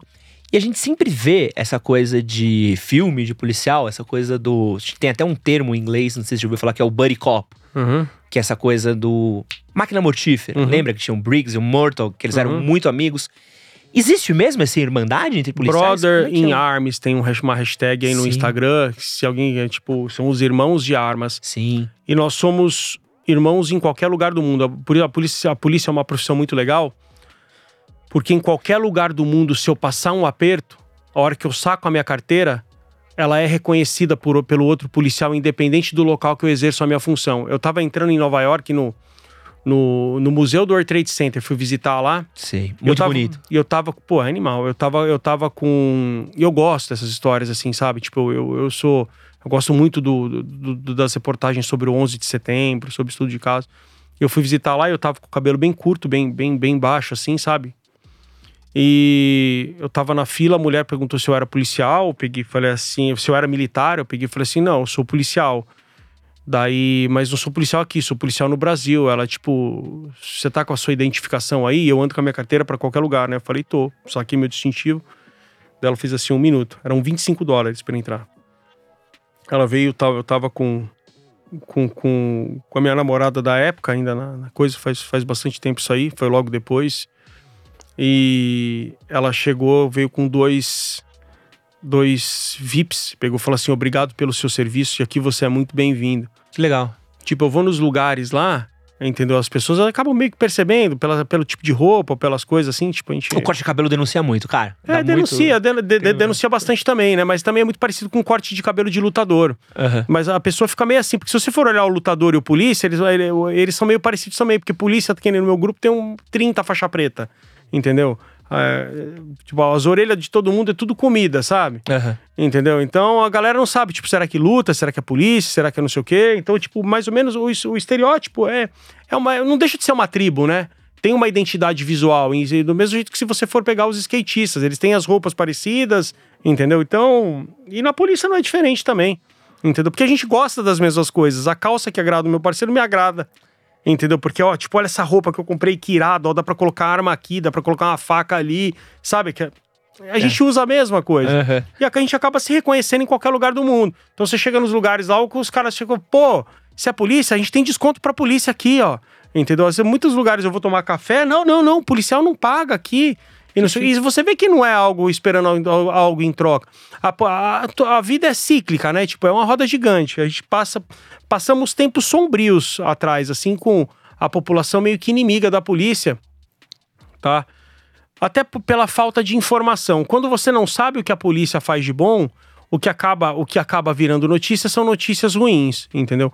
E se você for pegar, por exemplo, que se você pega uma população marginal, entendeu? Que é mais carente, é, na, na, visão deles, o Estado não, não, se manifesta na saúde, não se manifesta na educação, não se manifesta ali para ajudar o cara quando ele está com um problema de qualquer natureza, mas na repressão ele se manifesta. O, o marginal ele acaba olhando a polícia como aquele pai que, tipo, nunca vai visitar o filho e quando vai, não, não ajuda o filho em nada, não paga não. nada e quando vai, dá bronca. O tapa na cara vem da polícia, né? Não vem do médico. Exatamente. Por isso que eles acabam transferindo. Eh, tipo, porque a imagem que às vezes a população marginal tem é, é a repressão. Eles não enxergam as outras coisas que sejam feitas. E não é culpa nossa isso. Uhum. Entendeu? É o nosso trabalho. Entendeu? Eu também acho que, que muitas coisas do, do, do que acontecem, por exemplo, com, com, com, com alguns bandidos é, eles também sejam uma vítima de alguma maneira, em algum tempo eles foram. Entendeu? Vítima. Em algum passado eles foram vítimas também. Eu entendo isso. E eles entram num vácuo de poder também, não tem o que Onde o Estado não tá. Exatamente. Eles, eles acabam um se manifestando nisso, mas o que que acontece? Eles tiveram, por exemplo, é, não tiveram acesso à educação, não tiveram acesso, acesso ao, a um saneamento básico, não tiveram acesso à segurança, não tiveram acesso à religião, não tiveram afeto dentro de casa de pai e mãe. Entendeu? Tipo, às vezes. E isso faz muito, isso molda a personalidade, a personalidade da pessoa ao longo, ao longo dos anos. E a polícia, o que, que é, cara? A polícia é o cara que tem que resolver o problema que vem de uma série de erros de 20 anos, de 30 anos, e tem que resolver aquilo naquele minuto. Entendeu? E a gente tem que resolver. Por mais que eu consiga entender com o meu lado racional que em algum momento esse cara foi vítima, entendeu? Eu consigo entender isso, mas eu não posso permitir não, não que essa violência se continue, porque a violência que esse cara tá praticando, tá praticando com uma pessoa que não foi culpada dele ter sofrido isso. Então eu tenho que cessar essa violência de qualquer maneira. Se, obviamente que com uso progressivo de força, mas se for necessário força letal, usaremos força letal. Entendeu? Mas vamos parar o que tem, o, o, o que, tem que parar. Então, é, são, são questões que, que, tipo, que dá pra gente discutir uma vida aqui dentro, Sim. sabe? Mas, é, mas acho que eu queria vo voltar um pouquinho para essa coisa da, da irmandade entre vocês, né? Uhum. Porque deve ter um, um, um, Vou falar aqui o que talvez seja. Um assunto puxa o outro, eu acabei é, fugindo imagina, do tema. Desculpa. Cara, aqui, aqui não tem tempo, aqui não tem é. nada. Mas acho que uma parada que é, é, Eu acho que talvez seja algo que vocês devem passar, que eu jamais vou passar. Por exemplo, eu trabalho com um guia aqui. É, acho que muito dificilmente a mesa do Gui vai explodir e ele vai morrer aqui em serviço. Uhum. Uh, ou vai cair uma luz no Gui. Não, não faz parte da nossa profissão. Nossa profissão é vir aqui, entrar ao vivo. Desculpa usar o Gui de exemplo, podia ter uhum. usado a Thalita.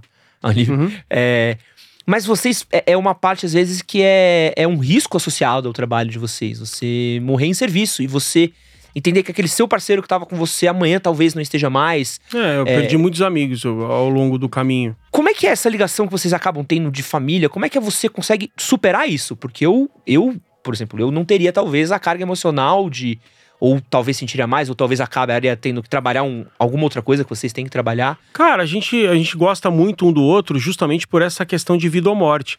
Entendeu? Eu, eu, eu, eu, eu estou disposto entendeu? A morrer junto com meu parceiro, mas eu não deixo ele sozinho, entendeu? Eu assumi isso para minha vida.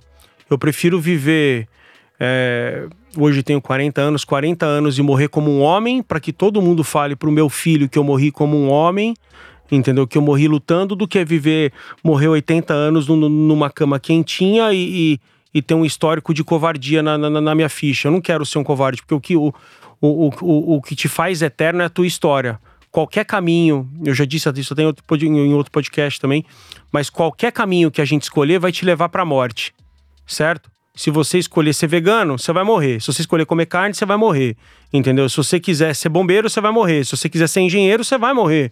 Entendeu? Então, se qualquer caminho que você pode escolher, o que você quiser escolher, vai te levar para a morte, o resultado fim é igual para todos, vamos escolher um caminho que seja nobre e divertido entendeu? E essa sensação de poder morrer a qualquer tempo, entendeu? É, faz com que a gente crie laços mais fortes do que profissões tidas como comum, entendeu? Porque não é uma profissão comum, entendeu? Você pode falar o que você quiser, tipo, mas é, é, é uma profissão que eu já que eu repito isso sempre, é uma profissão que é um estilo de vida, é a maneira que você quer encarar a tua vida, o que, que você quer fazer dela, entende? É, é, é um jeito de viver, nunca foi sobre salário e nunca será sobre salário. Nunca vai ser por quanto eu ganho ou por quanto eu vou ganhar. Porque preço nenhum, entendeu? Valor nenhum que eu receber mensal vale eu morrer no dia seguinte. entendeu? É sobre a proposta que você escolheu para você com você mesmo, entendeu? E, e, e essa proposta, essa essa disposição que, que, que, que a, o, um grupo policial tem para a guerra faz com que os laços sejam mais fortes, entende? E eu até publiquei uma, uma foto hoje que eu coloquei lá que é, pessoas que são contrárias à, à violência, elas transferem a responsabilidade de matar ou morrer para os que não são. Entendeu? Porque não é porque você não tem é, não é porque você não quer usar uma arma para defender a sua família que a sua família não será defendida. Ela vai ser defendida com armas, porém ela só não vai estar na sua mão. Você transfere a responsabilidade de cuidar deles para mim. Entende? Então é, é, mais ou menos esse, esse o, o, o, pensamento, sabe? E são pensamentos que são muito mais voltados para as questões de honra do que para as questões normais. E a honra ela tem um peso muito grande. A honra faz com que você tome muito cuidado com, com o que você promete, com o que você a palavra, sabe, com o que você é, tipo se comprometa, entendeu? A honra é muito é, é, muito valorizada dentro dentro deste meio e é isso que, que, que faz com que os laços sejam mais estreitos, entendeu? É, até porque todos que estão lá dentro têm igual potencial agressivo, uhum. entendeu? Então é, é sobre é sobre ser homem porque o homem ele é tão grande quanto a sua razão. Você pode ter dois metros de altura, ter 60 armas, mas você ter. Você sem razão não é nada. Cara, então, sinistro. Animal. Vou fazer, Pedro, pode beber uma água aí, hum, tá falando faz tempo. É, quero agradecer a todo mundo que tá aqui na nossa live, que tá mandando mensagens. A gente tem alguns super chats aqui. O Pedro ainda vai mostrar pra gente o equipamento dele, no caso, a, as armas dele, tá? Então, yeah. guarde outros equipamentos para outros momentos. É, mas antes quero pedir para todo mundo que tá aqui com a gente, não esquecer de deixar o like aqui na nossa live, de compartilhar ela também. E, Thalitinha, a gente teve alguns superchats aí. Sim. Fala pra gente o que, que tá rolando aí de superchat. A gente teve superchat, teve algumas mensagens. O Juan Samuel, que é membro do nosso clube do canal, ele disse: Só não sou sniper na vida real porque ainda tenho miopia. Mas no COD, pai humilha. É... Dá pra ser sniper de óculos? Eu uso óculos. Cala a boca, é mesmo? É.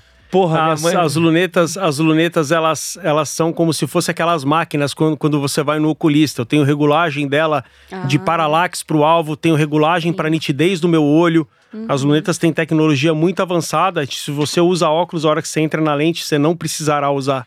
Que irado! É. Porra, essa... Você regula a luneta é pra você. Uhum. É igual fotografia também, a gente tem ajustes, né, na, é, na eu não preciso. É, o, equipamento, o equipamento corrige a minha imperfeição é. humana. Luneta de grau, é, isso. É, mas de tem, grau. você regula, cada, cada um regula do jeito Porra, que, que da hora. É. que mais teve aí, Thalitinha? O Aleph Nascimento ele mandou dois superchats. Primeiro ele mandou um pra gente, falando: Olha. Passando para agradecer sobre os vídeos de pornografia. Me livrei desse vício simplesmente do capeta. Traz mais vídeos sobre vida adulta. Vídeo bom demais. Boa. É, e... Porra, ele não assiste mais? Não, pô, depois a gente conversa sobre isso. Você vai. É que a gente é velho, a gente. A gente. Ah, eu, eu sou da, da, do tempo que tinha aquelas revistas na banca, que tinha aquelas, é. aquelas capas, tipo, você conseguia ver um. Pô, era um trampo. Você tinha que mexer no negócio e falar, pô. Você lembra de ter que roubar é, catálogo de lingerie da mãe. Nossa senhora, parecido. Foi muito sofrido aí. Hoje o jovem nasce com X é. vídeos na mão. É, outro dia o filho de uma amiga minha lá, tava, tava seis anos lá, tava lá no, escrevendo Moler Pelada no celular. Seis anos? É, Deus, tá seis anos. Moler, tá bom, tá no caminho certo. Ai, caramba. É, ele mandou mais um superchat, mandou dois reais e falou assim...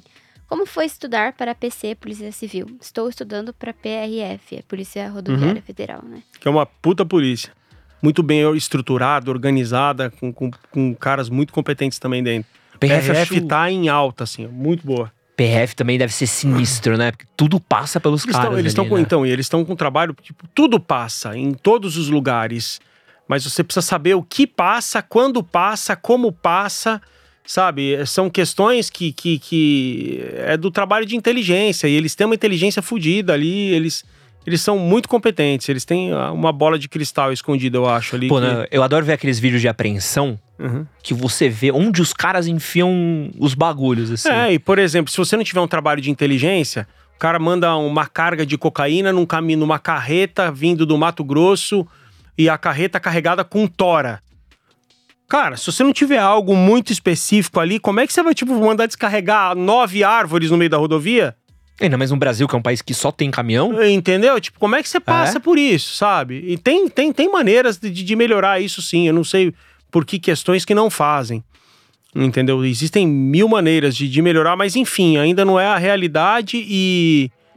E como, como que o cara vai fazer isso? Se ele não tiver certeza absoluta, como é que você desmonta, por exemplo, um carro de 500 mil reais, arrancando todos os pinos da porta do carro, porque você acha que o carro tá com droga dentro? E se não tiver? Isso é uma coisa. Se não tiver, o que, que vocês então, montam depois? ah, vai têm- ter, tipo, sei lá como eu, eu- eu- eu a gente trabalha com trabalho de inteligência mesmo. Eu, a gente procura de uma, de uma certa forma, de uma maneira mais superficial e desmonta o que dá pra desmontar. Porque não dá pra eu arriscar, por exemplo, de quebrar uma, Land Rover de um milhão e falar, e aí, como é que eu vou, tipo, eu, não, eu vou pagar essa porta como? E a Kátia tem que ligar pro marido Entendeu? pra. Não, você entendeu? Então, tipo, é. você tem que ter. Obviamente que às vezes acontece da gente fazer isso, mas, mas tem um trabalho por trás, entendeu? Tem algo que tá dando essa segurança pra gente. Porque não tem como se você. Tipo, porque simplesmente eu acho, não tem isso.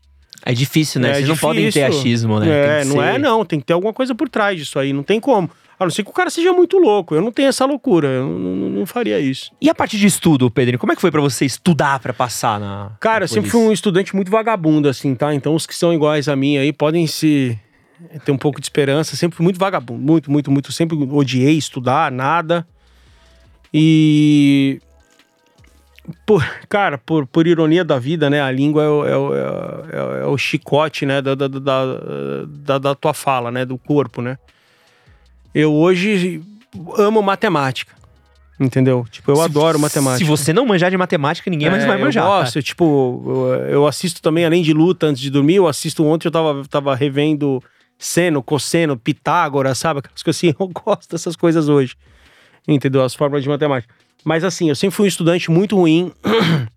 eu reprovei no concurso da polícia, eu comecei o primeiro que eu prestei, eu prestei com 18 anos. Dos 18 aos, ao 20, aos 22, eu reprovei quatro vezes. Não conseguia passar. Aí eu achava que, eu falei, ah, não, tipo, eu rezava só pra passar e não estudava, sabe? Pelo amor de Deus. Não que, não tô falando contra a religião ou coisa assim. não, rezar ajuda, mas se você estuda, ajuda é, mais. né? não, ajuda, tipo, você tem o teu livre-arbítrio ali, você tem que fazer a tua parte, você tem ajuda quando se faz alguma coisa É. também. Se você não fizer nada por você, ninguém vai fazer. Aí eu comecei a estudar, cara. Eu falei, eu não vou é, parar, tipo, não vou deixar meu sonho de lado. E eu sempre estudei na- em escolas boas, escolas particulares, assim, sabe? Mas eu nunca valorizei o, o que os meus pais me davam naquela época. Não tinha, não tinha maturidade, não tinha juízo, não tinha nada. Fiquei Mas- sabendo de bastidores aqui que foi expulso de algumas também. De algumas, pô, eu fui, eu fui um aluno muito problema pra minha mãe, sabe? Eu sempre fui muito indisciplinado, eu respeitava meu pai, só que meu pai morreu com 16 anos, assim, sabe? E, e, e a morte dele acabou sendo um divisor de águas na minha vida. Eu não sei o que seria da minha vida se talvez eu não tivesse passado por isso. Que às vezes Deus coloca as coisas tortas que, que parecem ser ruins e talvez tivesse sido essa chave pra mudar a minha vida, sabe? E eu mudei, com 16 anos eu mudei. Eu criei responsabilidade, saí pra trabalhar cedo e, e tentei fazer minha vida. Tudo que eu tenho, eu não ganhei nada de ninguém. Tudo que eu tenho hoje, todas as coisas que eu consegui conquistar na minha vida, foi porque eu trabalho desde os 16 anos, entendeu? E com 23 eu decidi estudar. Entendeu? Que foi que eu estudei pro concurso, entrei no cursinho, estudava várias horas por dia e até passar. Quando, eu, quando eu estudei, eu passei em quatro vezes pra polícia também. Caramba. Sabe? Tipo, em várias provas que eu fiz vários, várias carreiras, Aham. né? Fiz várias carreiras e escolhi a que eu fiquei. E passei. Então, é possível, sim, entendeu? Só que tem que se dedicar. Entendeu? Nada vem sem esforço. Nenhum caminho que você escolher, ele vem fácil. Eu tenho uma teoria que os meninos doidinhos são os que melhor servem pra ser policial. É. Na minha escola tinha. Não posso falar o nome dele, porque eu vou falar um absurdo agora. Uhum. Mas era o, o menino que vendia maconha pra galera da escola. Uhum. Era doido. Doido, Aham. doido, doido. Doido, a gente vai. Mano, fala o moleque moleque é doido. Barro branco. Uhum. E hoje tá com um cargo top na polícia e tal. E aí, vira e mexe sempre que eu encontro ele, eu falo assim, mano, você lembra que você na escola era um mais. Ele falou, Doido. é, cara, sei lá explicar como é que veio parar aqui. É, cara, mas pelo menos ele viveu isso numa fase que, graças a Deus, não teve É. consequência pra ele. Porque as pessoas podem mudar, sim. Sim, é. Entendeu? Eu Não digo no cara que vende maconha assim, tipo, ele é, um- ele é muito atípico, né? Ele é muito atípico. É um exemplo que realmente se livrou. Porque as pessoas que entram por esse caminho são poucos que conseguem sair, mas que Deus abençoe ele aí, que ele tenha conseguido. Mas, mas é doido, imagina, imagina fase. o menino que foi expulso da escola, hoje tá num. num- que é uma coisa. Sim, foi pra uma carreira que exige disciplina, exige controle. Eu sempre fui indisciplinado, mas assim, mas eu nunca fui desrespeitoso. Eu sempre fui Hum. muito briguento, sabe? Tipo, eu, eu brigava, eu comprava briga, não levava desaforo pra casa. Eu sempre tive um, um ímpeto muito violento. A violência sempre viveu dentro de mim. Mas era uma violência de defensor e não uma violência. Tipo, eu- às vezes eu fazia o que era certo de maneira errada. Entende? Tanto é que eu fui expulso, tipo, e, e com professores, os meus professores da época, eu sempre fui muito hierárquico, assim. A diretora, eu sempre tive amizade com todos, me expulsaram chorando, porque os pais se assustaram comigo por causa de uma briga. Aí fizeram abaixo assinado para eu, não, eu não participar da viagem de formatura, porque o filho dela não podia estar do meu lado, porque isso era um absurdo. Sabe, coisas assim? Sim, mas sim. mas, mas esses pais também. quando o tempo foi passando e a gente foi atingindo a fase adulta, entendo que tiveram a oportunidade de me conhecer de verdade, porque eu nunca fui um cara ruim, eu sempre fui um cara sempre 100% do bem. Porém, eu era um cara diferente, entendeu? Com, com esse lado, né? E também tem uma questão de controle, né? Você pegar uma coisa que tá desmedida uma potência que numa escola não faz sentido, mas quando você pega isso pra uma carreira militar, que talvez exija é, da polícia, que exija essa explosão, que exija essa atitude, que exija essa coisa de é, dessa proatividade, Uhum. desse combate, é proativo, né? É é uma questão de, de achar onde esse talento se encaixa. Uma, né? uma outra coisa que mudou muito a minha vida, muito, muito, muito, foi a entrada do jiu-jitsu nela. É mesmo? Pô, o jiu-jitsu foi muito legal pra mim, assim, porque é, eu fiz amizade com pessoas muito bacanas, assim, sabe?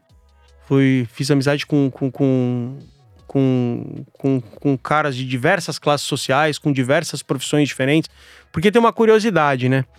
Homem e mulher buscam relacionamentos de maneiras diferentes. Não sei se já. é, mulher, é, mulher procura relacionamento mais por intimidade. A Sim. mulher é muito amiga, a mulher que, a- que tem uma amiga muito próxima, elas são amigas é, por serem confidentes. As mulheres, elas buscam esse tipo. O tipo de relacionamento feminino é mais por confiança do que por qualquer outra coisa. E os homens não. Os homens se relacionam por atividades em comum. Entendeu? Homens são amigos por coisas que gostam em comum. Então eu tenho amigos engenheiros, eu tenho amigos médicos, eu tenho amigos juízes, eu tenho amigos que são comerciantes, tenho muitos amigos, bons amigos. Mas todos eles gostam de tiro. É a nossa atividade em comum. Aí, tipo, que nem outro dia minha mulher chegou e falou assim: Poxa, você viu que fulano tá meio mal com a esposa? Eu acho que eles vão se separar. Eu falei, como assim? Entendeu? Eu não, não sei nem o nome da esposa dele. Como você não sabe o nome da esposa dele? Eu falei, tipo, não sei, caramba. Porque quando a gente se junta, a gente se junta por atividade. Entendeu? É, é, o- os homens buscam gostos em comum, é, é mais comum isso. Aí a entrada do jiu-jitsu na minha vida, ela fez que, que eu comecei também com 16 anos, ela fez com que eu tive um grande mestre, ainda vivo, tem um, um mestre é, que eu gosto muito, que eu admiro muito, que é o mestre Otávio de Almeida. Boa. Esse cara entrou na minha vida e, e me apresentou o mundo do jiu-jitsu, entendeu? Eu fui, eu fui motivado a buscá-lo, como todos que lutam jiu-jitsu por causa do Royce Grace, quando eu, no, no UFC. Sim, o tá Royce maluco. Grace foi o, o, a grande, o grande combustível da minha geração. Eu falei, como que esse magrinho bate nesse grandão? Quero aprender a bater nos grandão Ah, quem, também. quem é da nossa geração e, e acompanhava ali, É. na época do Vale Tudo, É. via a galera do jiu-jitsu não tinha como. Não Sim. tinha como. E eu Como sempre não- gostei não- dessas coisas assim. Aí, o, o, a hora que eu entrei no, no, no- no jiu-jitsu, eu tive oportunidade de conversar, de, de, de, de conhecer pessoas, tipo, ilibadas na, na vida pública, porque o esporte salva as pessoas do mundo ruim também. Uhum. Entendeu? O esporte é muito bom, seja ele qual for. E essas pessoas também moldaram o que eu sou hoje. Eu sou, eu sou a- o, o caráter que eu desenvolvi hoje também, também tem um pouco do meu mestre. Arte marcial é, é muito bom pra. Eu sempre falo, moleque briguento precisa ir pra arte marcial, É. porque você consegue canalizar aquela energia da briga Uhum. e você consegue dar uma outra coisa que ele não tem, que é a disciplina. Porque no jiu-jitsu, se você chega explosivo, se você chega briguento, Uhum. em dois treinos, você, já tá. você chegar explosivo, tipo, sou bravo. É. Beleza, você vai apanhar do moleque, se não É. for a sua primeira aula. Você apanha do faixa você. branca, é, do, É. por besteira. Então você acaba entendendo, pô, legal uma explosão, mas tem que ter alguma outra coisa antes. É, e outra, isso vai formando a sua personalidade, porque você vai encontrando pessoas que, que buscaram o esporte. Pessoas que buscam o esporte, 99,9% das pessoas do esporte são do bem. Entendeu? Sim. São saudáveis. Sim. Entendeu? Tem hábitos saudáveis. Sim. Entendeu? Então você tem acesso ao mundo que é muito bacana. Certo? E você pega. E é, e é onde se une diversos tipos de, de, de, de profissionais. Entendeu? Então você consegue. Isso talvez te dê uma base para escolher um caminho. Você vê o que um faz, o que o outro faz. Que é o melhor meio. Por exemplo, dentro do tatame, qual era a, a, a oportunidade, por exemplo, de eu conhecer um juiz de direito com 16 anos e ficar amigo dele? Difícil, dificílimo. Entendeu? Mas o tatame me deu isso. Ah. Qual era a oportunidade de eu ser próximo de um médico com 16 anos? O tatame me deu isso. Você entendeu que você começa a se espelhar em pessoas que são grandes na vida pessoal e você acaba tentando trilhar o mesmo caminho? Isso não é só o jiu-jitsu. O jiu-jitsu foi na minha vida, entendeu? Isso é no esporte de uma maneira em geral. Sim. Entendeu? Não. O esporte é muito bacana. Pedrinho, posso pedir uma coisa agora pra você? Claro, pô. É, queria conhecer aí. Você trouxe umas coisas pra gente dar uma olhada também, os seus equipamentos? Sim, eu trouxe. Vocês pediram, eu trouxe. Podemos dar uma olhada neles? Pode dar. Só um segundo.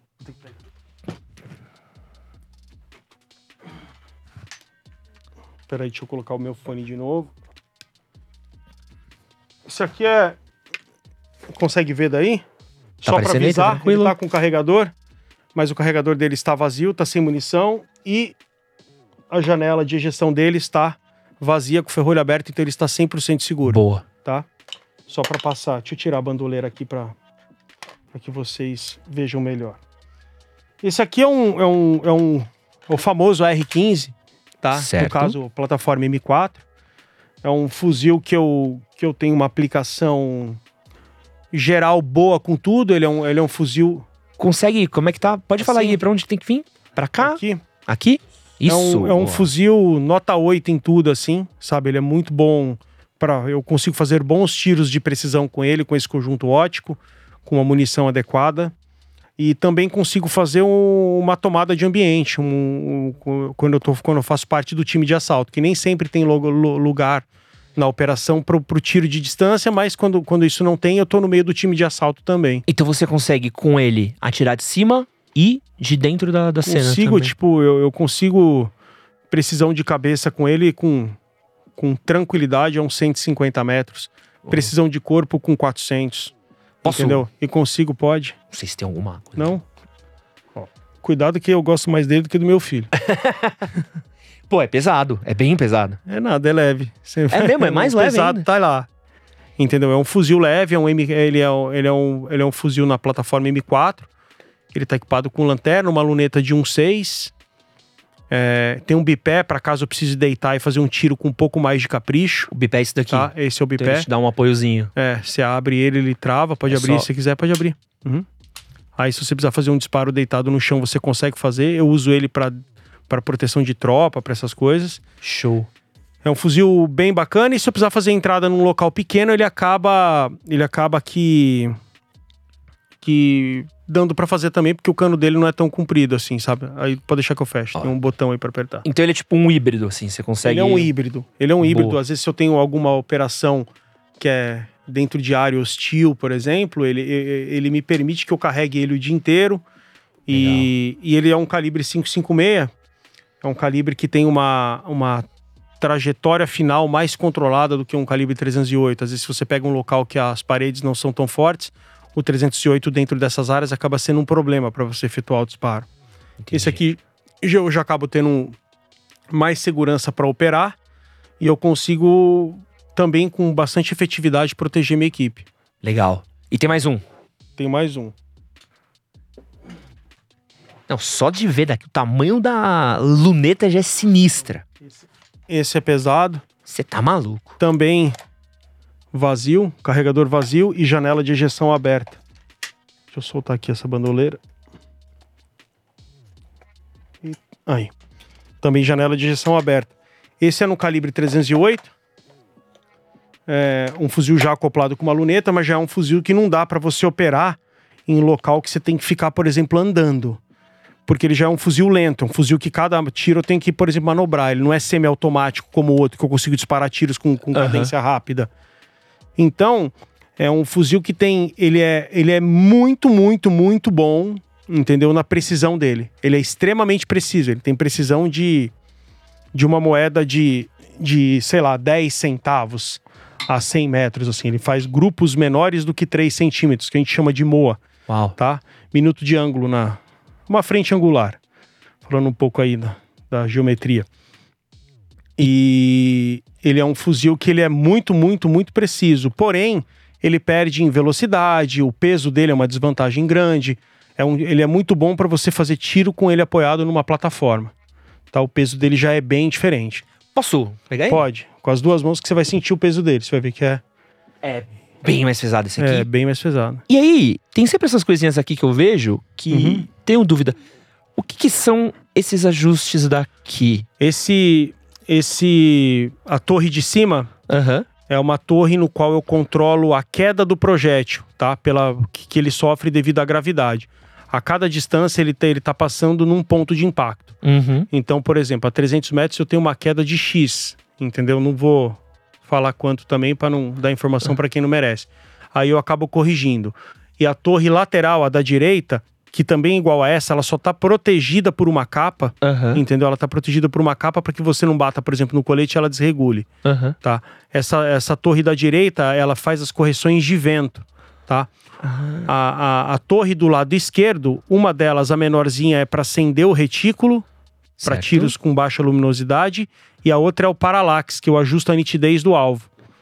Na parte de trás, onde fica próximo do olho, eu tenho um outro ajuste que ajusta o X da luneta, o cross, Hum. entendeu? Pra, porque daí vai, pra, vai o ajuste vai de acordo com a visão de cada um, tá? Esse nívelzinho aí na lateral é, é para é para que eu garanta que minha arma esteja reta no disparo, tá? Para que eu consiga usar a tabela balística dele corretamente. Cara- E é isso, é uma luneta que ela tem uma, um zoom mínimo de 5 vezes e uma aproximação máxima de 50 vezes com zoom ótico, não digital. Então eu consigo, sei lá, ler um RG a 100 metros com ela. Caralho. É, ela é muito forte. Pô, vou falar um bagulho aqui sinistro. É, uma- é um que isso aqui a grande gente só vê em videogame. É. Isso é muito louco poder. Até derrubei aqui, Hum. né? É, ver pessoalmente. O quanto de matemática tem incluso, assim, num- em cada Cara, tiro que você Ah, dá? muito, porque pode-se dizer que essa, essa luneta ela tem ajustes. Se eu, se eu regular o fuzil para uma distância X e pedir para você atirar, você vai acertar o tiro com ele, porque ele é muito pesado e se você colocar o X ali no alvo, o tiro vai pegar lá. Você não vai ter problema para acertar. O que faz a diferença de fato aqui é que essa, esse, esse, essas torres elas precisam ser alimentadas com informações quase tão precisas quanto uma calculadora HP, Uhum. entendeu? Porque eu tenho que colocar velocidade de vento, entrada do vento, quantidade de queda do meu projétil, eu tenho que colocar é, a temperatura do dia, entendeu? Porque eu zero ele numa temperatura X, se no outro dia eu tiver uma temperatura Y, eu preciso fazer essa conversão para o ajuste certo da temperatura Y. E eu chego neles tudo através de fórmulas matemáticas tá? Eu preciso saber umidade, eu preciso saber pressão, eu preciso saber altitude, tá? Esses três últimos não mudam tanto, mas ainda assim mudam. O problema é que esses três últimos, eles vêm geralmente agregados a uma queda de temperatura, por exemplo, uma temperatura mais alta. Outra coisa que eu preciso saber é ângulo. Quando, quando, quando o ângulo está diferente do, do, do ângulo zero, quando, quando eu vou fazer um disparo assim, a gravidade está agindo num ponto. Quando eu estou fazendo assim, eu já colaboro parcial com a gravidade. A tabela balística que eu uso não é a mesma. Então eu preciso saber fazer o cálculo para converter a angulação, para manter. Então são todas essas informações, algumas delas, para que eu consiga é, fazer um tiro de fato preciso. Entendeu? Um erro de ajuste faz com que o tiro pegue em outro lado. Caramba, então tem todo uma, É. um cálculo por trás que precisa. Não, é, tem, é, é muito estudo. E outra, tem o tipo de munição que eu tô usando. Quando eu tô com uma. Eu não posso usar uma munição de cada. Se eu pegar uma munição 9 e colocar no meu fuzil hoje, você falar assim, acerta o tiro lá, eu não consigo acertar. Ah, Eu consigo acertar se o alvo for grande, mas se ele for pequeno, por exemplo, uma moeda 100 metros, eu não vou acertar. Entendeu? Mas se ele tiver com a munição dele, entendeu? Com a munição que ele foi regulado, é porque cada munição tem uma, um tipo de pólvora, um, um fechamento de projétil que, que gera mais pressão na explosão ou menos pressão. Vou, vou fazer, vou aproveitar, vou pegar aqui, ó. Tem Uhum. aqui uma. Essa é do outro fuzil. Posso mostrar, né? Pode, Tranquilo. pode sim. É, que- eu já reparei, assim, pelo menos o que eu tenho de conhecimento, que a munição de um revólver, normalmente, Uhum. ela é mais redondinha na ponta. Uhum. Ah, e de rifle, ela já é mais pontudinha, né? Uhum. É, desculpa, tá Aham. destruindo aqui os termos técnicos. Imagina. É, qual é a diferença de uma para outra? Por que, que ela tem esse formato Então, mais o assim? formato dela, porque ela foi, ela foi desenvolvida para atingir alvos mais longes. A gente está falando aí de, de coeficiente balístico, que nada mais é do que uma aerodinâmica. Uhum. Tá? Se eu, não adianta eu, eu acelerar uma munição com bastante pólvora, entendeu? E ela não ter capacidade de se manter voando. Ela tem que, ela tem que cortar o vento com mais facilidade pelas distâncias que, ela, que, a- que, a- que essas munições são empregadas. Então vamos lá. Se a gente fazer uma, uma comparação aqui esdrúxula, se eu pegar uma Kombi e botar um motor de Fórmula 1, ele jamais vai correr igual um carro de Fórmula 1, porque a Kombi não consegue, sabe, é, cortar o vento. Não tem aerodinâmica. Ela não tem aerodinâmica. Essas munições têm aerodinâmicas. Essa aí, no caso, que tem uma pontinha vermelha, a gente usa ela dentro de cidades. É uma, é um, é um- é um- é uma, é uma ponta da Hornet de polymer tip, tá? Ou ela tem como função é, se quebrar, expandir, fragmentar no primeiro disparo. Ela, ela é muito boa para o primeiro disparo porque ela reduz muito a chance de um efeito colateral Uhum. tá? Reduz muito. E ao mesmo tempo, e, e ela é muito ruim para disparos que, aco- que, que devam ocorrer através de barreiras intermediárias. Por exemplo, se eu tiver que pegar um vidro no meio do caminho, ela é ruim. Se eu tiver que pegar uma porta de carro no meio do caminho, ela é ruim. Entendeu? Mas para tiros direto, diretos, ela me dá mais tranquilidade para que eu consiga usá-la num ambiente de cidade. Entendeu? A gente tem que ter essa preocupação. E todos esses são seus, seus equipamentos de Esses são meus equipamentos pessoais, tá? Pessoais. É, porque eu coleciono armas, né? Eu gosto de armas desde muito, desde muito novo. E essas aqui são duas que eu trouxe para que Pô, vocês pudessem ver, assim. São duas que eu gosto muito. mas eu te falar que tem, é, irado poder ver. É. Impressionante como o videogame retrata isso. Porque tem muita coisinha que eu já É, tinha o videogame visto. é muito real. Tipo, Você tá sabe, sabe como que eu sei que o videogame é real, apesar de eu não jogar? Posso só um minuto, deixa eu colocar aqui. Imagina. Porque lá no clube vão filhos dos associados e eles começam a me fazer pergunta de armas. O moleque tem tipo 10 anos. Eu falo, mas como, como que esse moleque sabe isso aí, cara? É Counter-Strike. É, É muito Counter-Strike. é, isso. tipo, vendo videogame, vendo não sei o que, fala, pô. Como é que é o, o seu clube de tiro? Como é que funciona? Cara, é, é um, hoje o, o atirador, né, o atirador esportivo, ele tem que ser filiado a um clube de tiro. Certo. Eu tenho um clube de tiro lá que é, eu tenho pista para sniper, tenho pista para arma curta, tenho uma cidadezinha cenográfica, uma favela simulada.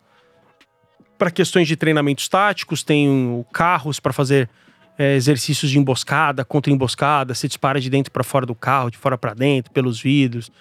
E e quem, tipo, eu atendo basicamente atiradores, né, que são cidadãos comuns que, que querem uma arma não só pelo lado do esporte, tem, tem, tem cara que, que gosta muito pelo fator estresse, ainda mais nessa fase que a gente entra hoje de home office. Chega no final de semana, o cara quer dar uma extravasada. Então tem cara que chega lá é, apaixonado pela proposta é, de relaxamento, tá? Com a mesma proposta que, o, que um salto duplo de paraquedas pode te oferecer, com a mesma proposta do que um rafting, entendeu? Ou qualquer outro esporte radical. O cara quer simplesmente disparar, quer saber a sensação de um disparo com arma de fogo. E também tenho pessoas que são preocupadas com a questão de segurança, entendeu? Porque a, no, isso é a minha visão, meu ponto de vista, né? O, a segurança pessoal, a segurança, a microsegurança, a segurança sua e da sua família, ela tem que ser feita por você, entendeu? O, o Estado não é onipresente, ele não, ele não tem condições, nem aqui, nem em nenhum outro lugar do mundo, entendeu? Eu confio muito no trabalho da polícia, mas a polícia demora muito para chegar, entendeu? O que, que é o muito? Às vezes dois minutos é muito numa pessoa que está numa situação de vida ou morte. Então a gente não pode fechar os, os olhos e ignorar a existência de pessoas más. Então esses caras são os caras que me procuram também para melhorar taticamente, como que ele pode fazer uma proteção na casa dele, um curso de, de, de, de home defense, por exemplo, um curso de combate veicular, um curso de porte velado, que são voltadas para situações de confrontos armados, quando você está no seu dia a dia, no seu comércio, andando na rua. Existem muitas técnicas, por exemplo, dentro de um home defense, Você aprende técnicas de como entrar numa porta que é no canto, de entrar numa porta que é no centro, qual o melhor procedimento para uma escada, procedimento de cômodo em L, cômodo em T, corredor largo, corredor estreito, tudo tem tática e técnica que aumenta a sua chance de sobreviver num confronto armado. E são essas pessoas que acabam frequentando lá. O que, que eu preciso hoje para começar a frequentar um, um clube de tiro? Você precisa ter no mínimo 18 anos, mas para comprar arma você precisa ter 25, mas até se você tiver 18 anos você pode utilizar as armas do clube. É, não possuir antecedentes criminais, tá? E se você já tem 25 anos e quer comprar a sua arma, você precisa fazer, entregar todas as certidões, se ela está é, justiça estadual, justiça federal, eleitoral, é, antecedentes criminais da polícia. Aí Mas- você faz um se você quiser comprar sua arma Ah, tá. e, e tirar o certificado de registro para usar o clube. Hum, mas eu não tá? preciso disso para frequentar o clube. Não, você, se você se associar, a gente vai pedir um antecedente criminal para você, para você possa se associar com a gente, tá? Aí a gente liga para algum parente próximo se eles têm alguma coisa contra você participar de um clube de tiro, porque uma das nossas preocupações são, por exemplo, com pessoas que às vezes estão pass- passando por momentos difíceis e têm por algum motivo uma ideia suicida, tá? Uhum. Infelizmente isso acontece. Então eu quero saber, não adianta eu passar esse cara num psicólogo, que um psicólogo numa entrevista de duas horas, se o cara for um cara muito hábil com palavras, esse cara, ele consegue, eu acho que enganar o psicólogo, que já teve casos que foi aprovado e o cara que cometeu, por exemplo, um suicídio depois. Mas agora um familiar, se você conversa com a mãe, se você conversa com o irmão, ele tem o histórico dele desde que esse cara nasceu. Esse cara pode me falar, meu, ele acabou de perder tudo, cara, ele acabou de separar da mulher, ele não tá passando um momento legal, eu acho que esse cara a gente não permite. Faz sentido. Entendeu? Pra segurança dele e pra nossa segurança também, eu não sei o que que passa.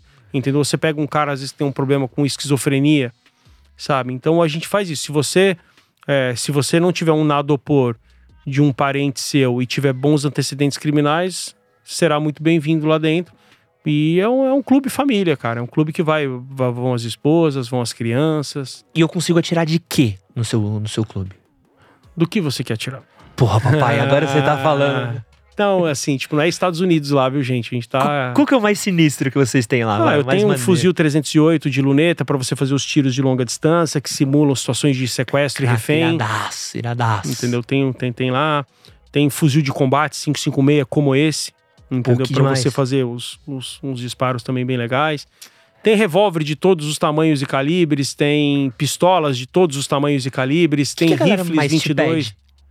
Cara, galera, tudo é um, é um mundo muito novo quando ele chega lá, né? Mas é, as pistolas eles gostam muito, calibre 12, o pessoal gosta muito que ela dá uma porrada no ombro, o cara fala, meu Deus, é isso que eu queria pra minha vida. Né? Que dá a impressão que a alma sai do corpo antes do tiro chegar, né? Cara, eu vejo, eu vejo muita galera. Magnum também é uma coisa. Eu, por exemplo, gostaria muito de É, um Magnum é um nome assim, é, é, como fala, que, que teve.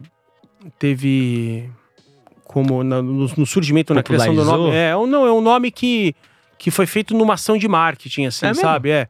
Tem, tanto é que existem vários calibres Magnum. O Magnum meio que ele quer dizer que ele é mais forte, que ele é mais potente. Aham. Então a gente tem o Magnum, ele, ele pode ser qual, vários calibres. Ele pode ser 357 Magnum, ele pode ser 44 Magnum, ele pode ser 500 Magnum. Então tem, tem vários calibres que, que são Magnum. 357 era do 007 contra GoldenEye. Não. Clássico. Não era? Qual que era o Não, GoldenEye? o, do, as armas eu não assisti. Mas assim, não não, me lembro, mas o, o, o James Bond sempre utilizou A PPK. Walter, a PPK. É, mas isso é do filme, tô falando do jogo. 765, ah, do jogo. Do ah, jogo. tá, pode ser. Tem a, também a Desert Eagle também, que é, É. uma que é grandona. É, tem vários calibres a Desert Eagle também. Eu tive uma até um pouco tempo atrás, uma 357 Magnum, que na verdade não era nem minha. Era, era já, ela, ela, ela veio, ela veio pra mim, mas meu amigo se apaixonou e acabou nem ficando comigo a arma. Eu acabei vendendo pra ele. Cara, que irado. Vou, vou ver se é em Tu, seu e clube. tu? Vou ver se eu marco um dia de ir lá. Pô, vai lá, vai ser Por mó legal. Fala com o Thiago aí. Vou falar. Minha namorada Entendeu? também tá querendo muito. Pô, você vai tentar pirar. tem um deck vez. lá legal pra caramba. Tem. Depois tem as fotos lá, você entrar no Instagram. você Vou vai ver. combinar com ela. O Deixa meu Instagram pro povo ir lá, quem quiser conhecer também. Instagram é Pedrinho Underline dos Reis. Pedrinho Underline dos É. Reis. É. Pedrinho, quero fazer uma. E o O- da escola, Tactical One com C mudo no meio, TAC ponto oficial. Boa. Tem vários, mas eu não consegui excluir os outros. Eu perdi a senha e não consegui. É o ponto oficial. Tem um que é underline oficial, não é esse. Tá precisando de É um o Tactical social media, hein? É. Tá bom de Cara, eu tentei de tudo que é jeito, cara. Não, não consegui, eu vou ter que Impossível. pegar. É impossível. O Eu Instagram. vou ter que acabar com o Instagram. Eu tenho cinco Instagrams que eu perdi a senha. É... Cara, quero te fazer uma pergunta aqui. Uhum, Eu, reparando em você, eu vi que você tem um monte de tatuagem. uhum. E é, primeira pergunta sobre tatuagem. Você pode ser da polícia e ter tatuagem? Tem alguma limitação? Sim, pode. Pode sim. Hoje não tem. Entendeu? Tatuagem foi, era uma, antigamente era algo que, que, que meio que identificava um marginal. É, mas hoje não. Hoje, já, hoje a tatuagem ela caminhou muito pro lado artístico. Eu sou apaixonado por tatuagem. Vou fechar o braço aí esses dias agora. Vou ver se consigo semana que vem. Com um cara que foi meu aluno. Por um acaso eu descobri ele. Ele foi meu aluno. Eu fui olhar o Instagram dele. O Léo, aí eu vi as tatuagens, o cara, um artista sinistro, puta cara fudido. Já vi uma foto, ele já tá mandando um monte de ideia. Tô devendo até a foto do meu braço pra ele, pra ele desenvolver um trabalho pra mim. Hoje as tatuagens caminharam pra outro lado, elas não significam. Porque tem. É, porque esse era o segundo ponto que eu queria chegar, que até hoje a gente tem muito disso de. Ah, pô, tatuagem, tem tatuagem de bandido, tem Mas tatuagem há que não é de tatuagens e bandido. tatuagens. Por exemplo, um. um- é, Eu é trouxe muito- uma lista. Então, é muito comum, é muito comum um bandido tatuar palhaço. Não É que isso. quem não que quem tem um palhaço tatuado seja um bandido.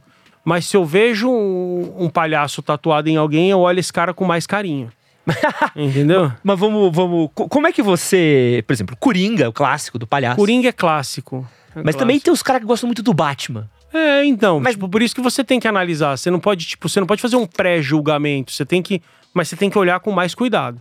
É, eu anotei aqui algumas outras também, de cabeça, claro. Carpa. Não, Hum, carpa foi por um tempo, mas também teve gente que eu conheço gente que tem carpa tatuada que não tem.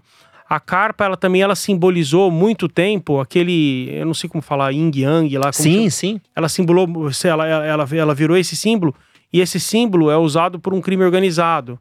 Então, é, então ela pode, não significa que ela faz, mas ela pode fazer alusão a isso. Olhe com carinho também. E uma outra aqui que você talvez deva olhar com um pouco mais de carinho que essas duas são irmãos metralha. Ah, fato também. Tipo, já, já, já diz algumas coisas, né? Ela, elas já podem te dizer isso. Mas eu vou repetir.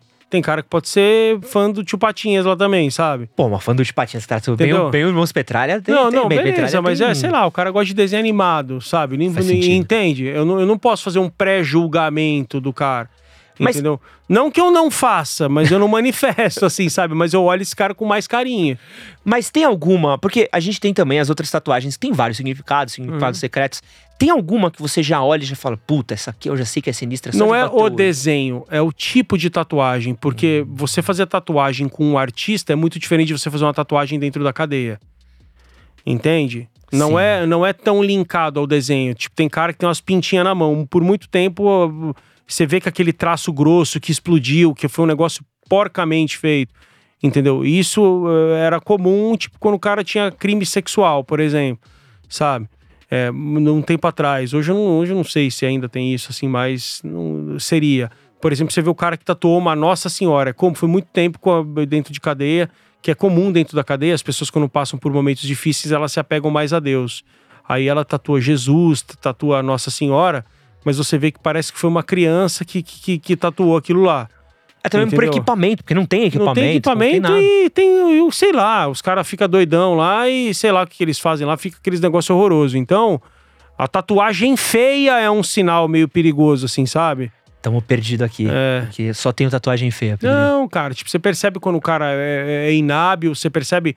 É muito diferente de um cara inábil do que um tatuador que começou a começar agora. Também não é não. Entendeu? É a mesma coisa que eu fazer uma tatuagem com uma pessoa que nunca segurei, né? é a mesma coisa. Entendeu? Não é. Aí que você acaba percebendo de fato, entendeu? O cara não tem o tal, o toque do quanto que ele afunda na pele. Ele vai Sim. ver o ponto fica dessa grossura. Então, o estilo da tatuagem, às vezes ela acaba te dizendo mais do que propriamente o desenho que foi feito. Faz todo sentido. E Entendeu? você tem alguma da força, alguma de vocês? Ou não Cara, eu tenho falar? uma tatuagem aqui. Posso, cara. Eu tenho. Eu vou terminar uma aqui que vai vir agora as Torres da Luneta. Eu, eu tenho esse retículo de tiro de precisão aqui. Vocês Ah, pode crer, ver? agora que eu saquei. Pô, faz todo sentido. É, mas eu vou terminar ela aqui, ela não tá terminada, e eu tenho um símbolo aqui que é uma, uma, uma irmandade nossa, que é a linha azul, a nossa, a nossa Blue Line, né? Essa Blue Line, ela, ela é do mundo todo. Entendeu? Fita. Ela significa honest risk. Pode falar uns palavrão aqui ou não? Pode, pode, pode. Ela significa um cu pra arriscar. Entendeu? Você só tem uma vida, tipo, trate com carinho que você só tem um pra arriscar. E o risco é azul. Azul significam as forças policiais. Sim. Vermelho, os bombeiros. É, a cinza, se eu não me engano, é guarda costeira. São profissões de risco. Eu não Aham. lembro agora todos quais são. Não- Pode ser que eu tenha falado uma besteira agora nesse último. E o número dois, asterisco, asterisco, se você vê com a linha azul, dois com a linha azul, é canil. O cara que Ah. tem a vida dele é do cachorro. E o dois com a linha vermelha é o canil dos bombeiros, que- cães que resgatam e procuram sobreviventes em, em desastres. Então ela tem um significado, é uma irmandade nossa. As rosas brancas são, são pelos irmãos, entendeu? Tipo, que, que infelizmente são muitos que já, já se foram. E aqui a caveira, além de eu gostar desse desenho da caveira do, do, do, do, do Punisher, é uma- eu sempre gostei dele desde o começo, mas é algo que retrata também, não necessariamente quem tem a caveira é polícia ou coisa assim, mas é algo que retrata. Cara, irado. Tem, É. São- Muito legal. é, são tatuagens que, que, que significam algumas coisas pra mim. Eu tenho mais algumas pra fazer. Mas essa da, da Zoom me pegou, assim. assim, Não, não conhecia. Muito achei legal, irado né? o significado. Muito irado. É, tatuagem, é tatuagem de, de, de polícia mesmo, assim, sabe? Muito irado. que acaba sendo ruim, sim, eu falo, tipo, ah, puta, mas se o cara fazer uma tatuagem que se identifica. é, falaram pra você que era ruim você fazer algo? Sim, me falaram. Mas você mesmo que sim quis fazer? Sim, eu quis fazer. Entendeu? É um negócio que me marca, eu, eu me apresento assim. Ah, mas e se, cara, se minha mãe tivesse. Eu tinha dois pais, sabe? Entendeu? O se não existe. O se pode ser qualquer coisa e eu gosto delas. E. E é isso. Entendeu? Tipo, se eu tivesse medo de ladrão, eu tinha prestado concurso pro banco. Entendeu? Vai. É, entrando na nossa reta final, Pedrinho, é, tenho duas últimas questões aqui pra gente encerrar. Bora. A gente tem visto crescer nesses últimos anos uma busca muito grande também por airsoft. A gente tem visto Uhum. cada vez mais adeptos assim de Uhum. airsoft. Ah, eu praticava muito paintball quando eu era mais novo, tinha um amigo que tinha campo. Uhum. É, o quão próximo são essas práticas? Eu sei que não é igual, Uhum. mas pra alguém fazer um treinamento assim de polícia ou de exército. Ah, ela é próxima, mas ela não consegue representar a, de fato a realidade. Você consegue aprimorar técnicas, aprimorar movimentação, entendeu? O manuseio das armas geralmente são iguais. Você consegue sim melhorar algumas coisas, mas você nunca vai conseguir colocar o fator vida ou morte, que é o que de fato separa o operador. As pessoas não acostumadas a lidar com a morte ou não esse- ou não tem isso dentro dela, no momento de vida ou morte, elas acabam entrando em pânico. O que te mata é o pânico. Às vezes nem é tão falta de habilidade. Você pode até não ter habilidade, mas se você tiver calma, você consegue sair de uma situação de risco. E isso é próprio de pessoas que, abre aspas, tá? É, não travam na hora de morrer, entendeu? Não que não tenha medo de morrer. Eu tenho medo de morrer. Todo mundo que trabalha comigo tem medo de morrer. Nós não queremos morrer.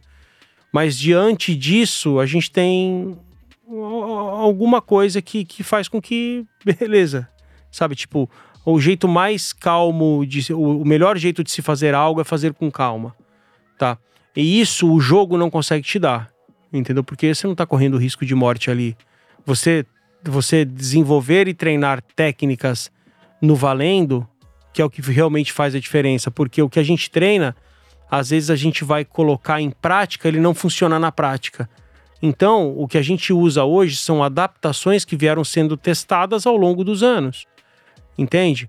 Um cara de, do Airsoft, ele consegue fazer essas adaptações para evoluir no jogo. Entendeu? E não é a mesma coisa do que a vida ou morte. E como ele, é que vocês ele te ajuda. A gente usa Airsoft também. Ah, vocês, vocês Também usam. usamos, tá? sim, sim, também usamos no, no- nos Force on Force, que não tem outra maneira, não dá pra gente fazer com arma real. Então o Airsoft reproduz muito, porém a gente usa regras policiais, quantidade limitada, entendeu? É muito importante que o operador seja honesto em assumir que tomou o tiro, porque no jogo é muito comum do cara se safar pra falar não perdi, Uhum. entendeu? É muito importante para que você de fato consiga evoluir técnicas, entendeu? Então essa é a diferença. A gente usa, a gente passa muito para airsoft, é, técnicas que a gente treina, só que a vantagem que a gente tem sobre isso é que a gente consegue utilizá-las na prática, no valendo. E é esse valendo que dá o ajuste fino pra gente. Entendi. Entendeu? E, e além disso, qual- como é que é o treinamento de vocês? Tem alguma outra coisa a mais? que Cara, a gente fazem? treina muito, muita parte física, a gente treina muita luta, a gente treina muito tiro. entendeu? E e também tem muito bate-papo, muito estudo de caso, muito briefing pós-operação, que é o que de fato a gente, tipo, eu tenho uma câmera no capacete, entendeu? E eu publico coisinhas, eu nunca coloco a operação inteira, eu não, eu não exponho a imagem. Então, mas às vezes eu coloco uns videozinhos, tipo, do dia de uma porta quebrando, só pra galera, tipo, pessoal, pô, cadê o final do vídeo? Não dá para mostrar, sabe? Até porque para não divulgar essas coisas assim, eu tenho, eu tenho vídeos de operações há uns oito anos já. Que eu, com, com GoPro. Eu entro com GoPro no capacete faz uns oito anos. Eu devo ter, sei lá, uns 200 gigas só de vídeo, só de entrada, só de, de porta voando, de coisa. Mas é, uma, mas é um acervo pessoal. Talvez um dia alguém, se quiser fazer alguma coisa, eu, eu tenho muito material. Não eu fazer, que eu não, não, não vou abrir esse meu material. Mas talvez, a hora que chegarem meus netos eles falarem, pô, vovô, você conta muita história. Fala. Falo, mas eu tenho algumas histórias para contar e eu quero ter esses vídeos, sabe? Porque, tipo, não é legal você, por exemplo, ver. Porra, eu trabalho com os meus irmãos, cara. É tão legal quando eu vejo uma foto antiga, sabe? Tipo, uma foto que faz 20 anos. Às vezes o pessoal enche o saco, pô, vai tirar foto agora. Não sei o que lá. Porra, uma foto é tão legal. A foto não é legal hoje. Hoje, é assim, tirar uma foto aqui é só uma foto.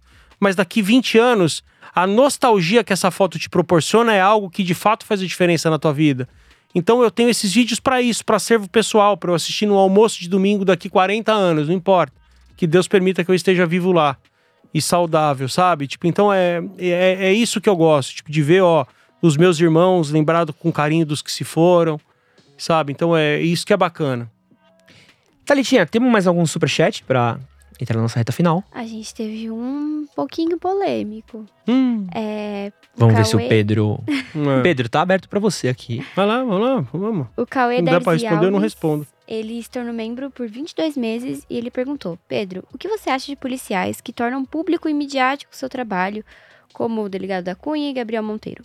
Palmeiras sem mundial. Cara, o, o delegado da Cunha, eu acho que ele acabou, eu vou falar a minha opinião pessoal, eu acho que em algum momento ele acabou se perdendo, tá? Né, né, Quando talvez ele tenha passado de entrevistador para comentarista, comentando coisas que talvez ele não tivesse um conhecimento técnico avançado.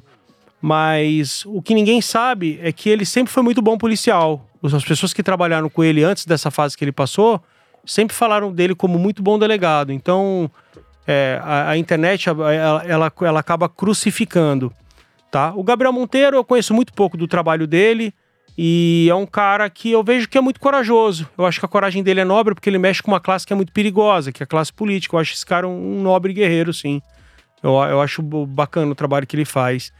E quanto a tornar midiático, cara, a pessoa que tá fora da internet hoje, ela vai acabar ficando fora do mundo, entendeu? Eu, eu também tenho questões morais a respeito disso. Porque parece que é uma questão de tipo que você quer se aparecer, que você quer, entendeu? É, se valorizar mais do que você realmente faz. Mas o que que acontece? Infelizmente, eu, só que eu acho, eu, eu acho que aparecer na mídia hoje de uma maneira positiva é muito legal. Porque boa parte do- do- das- dos grandes noticiários só falam coisas ruins ao nosso respeito. E eu vejo essa oportunidade como uma oportunidade para que vocês se identifiquem comigo e vejam que eu saí do, do, do, do povo como qualquer um, entendeu? Que a gente tem um trabalho bacana, que a gente também procura fazer o bem, entendeu? Que polícia não é só sobre matar, só sobre. Não é nada disso, entendeu? Tem vezes que ontem, numa operação, meu parceiro resgatou um gato que estava arrastando as duas pernas de trás, entendeu? É, tipo, todo mundo aqui tem amor ao próximo, o nosso principal objetivo é cuidar. Mas infelizmente as coisas boas que nós fazemos nem sempre são notícia.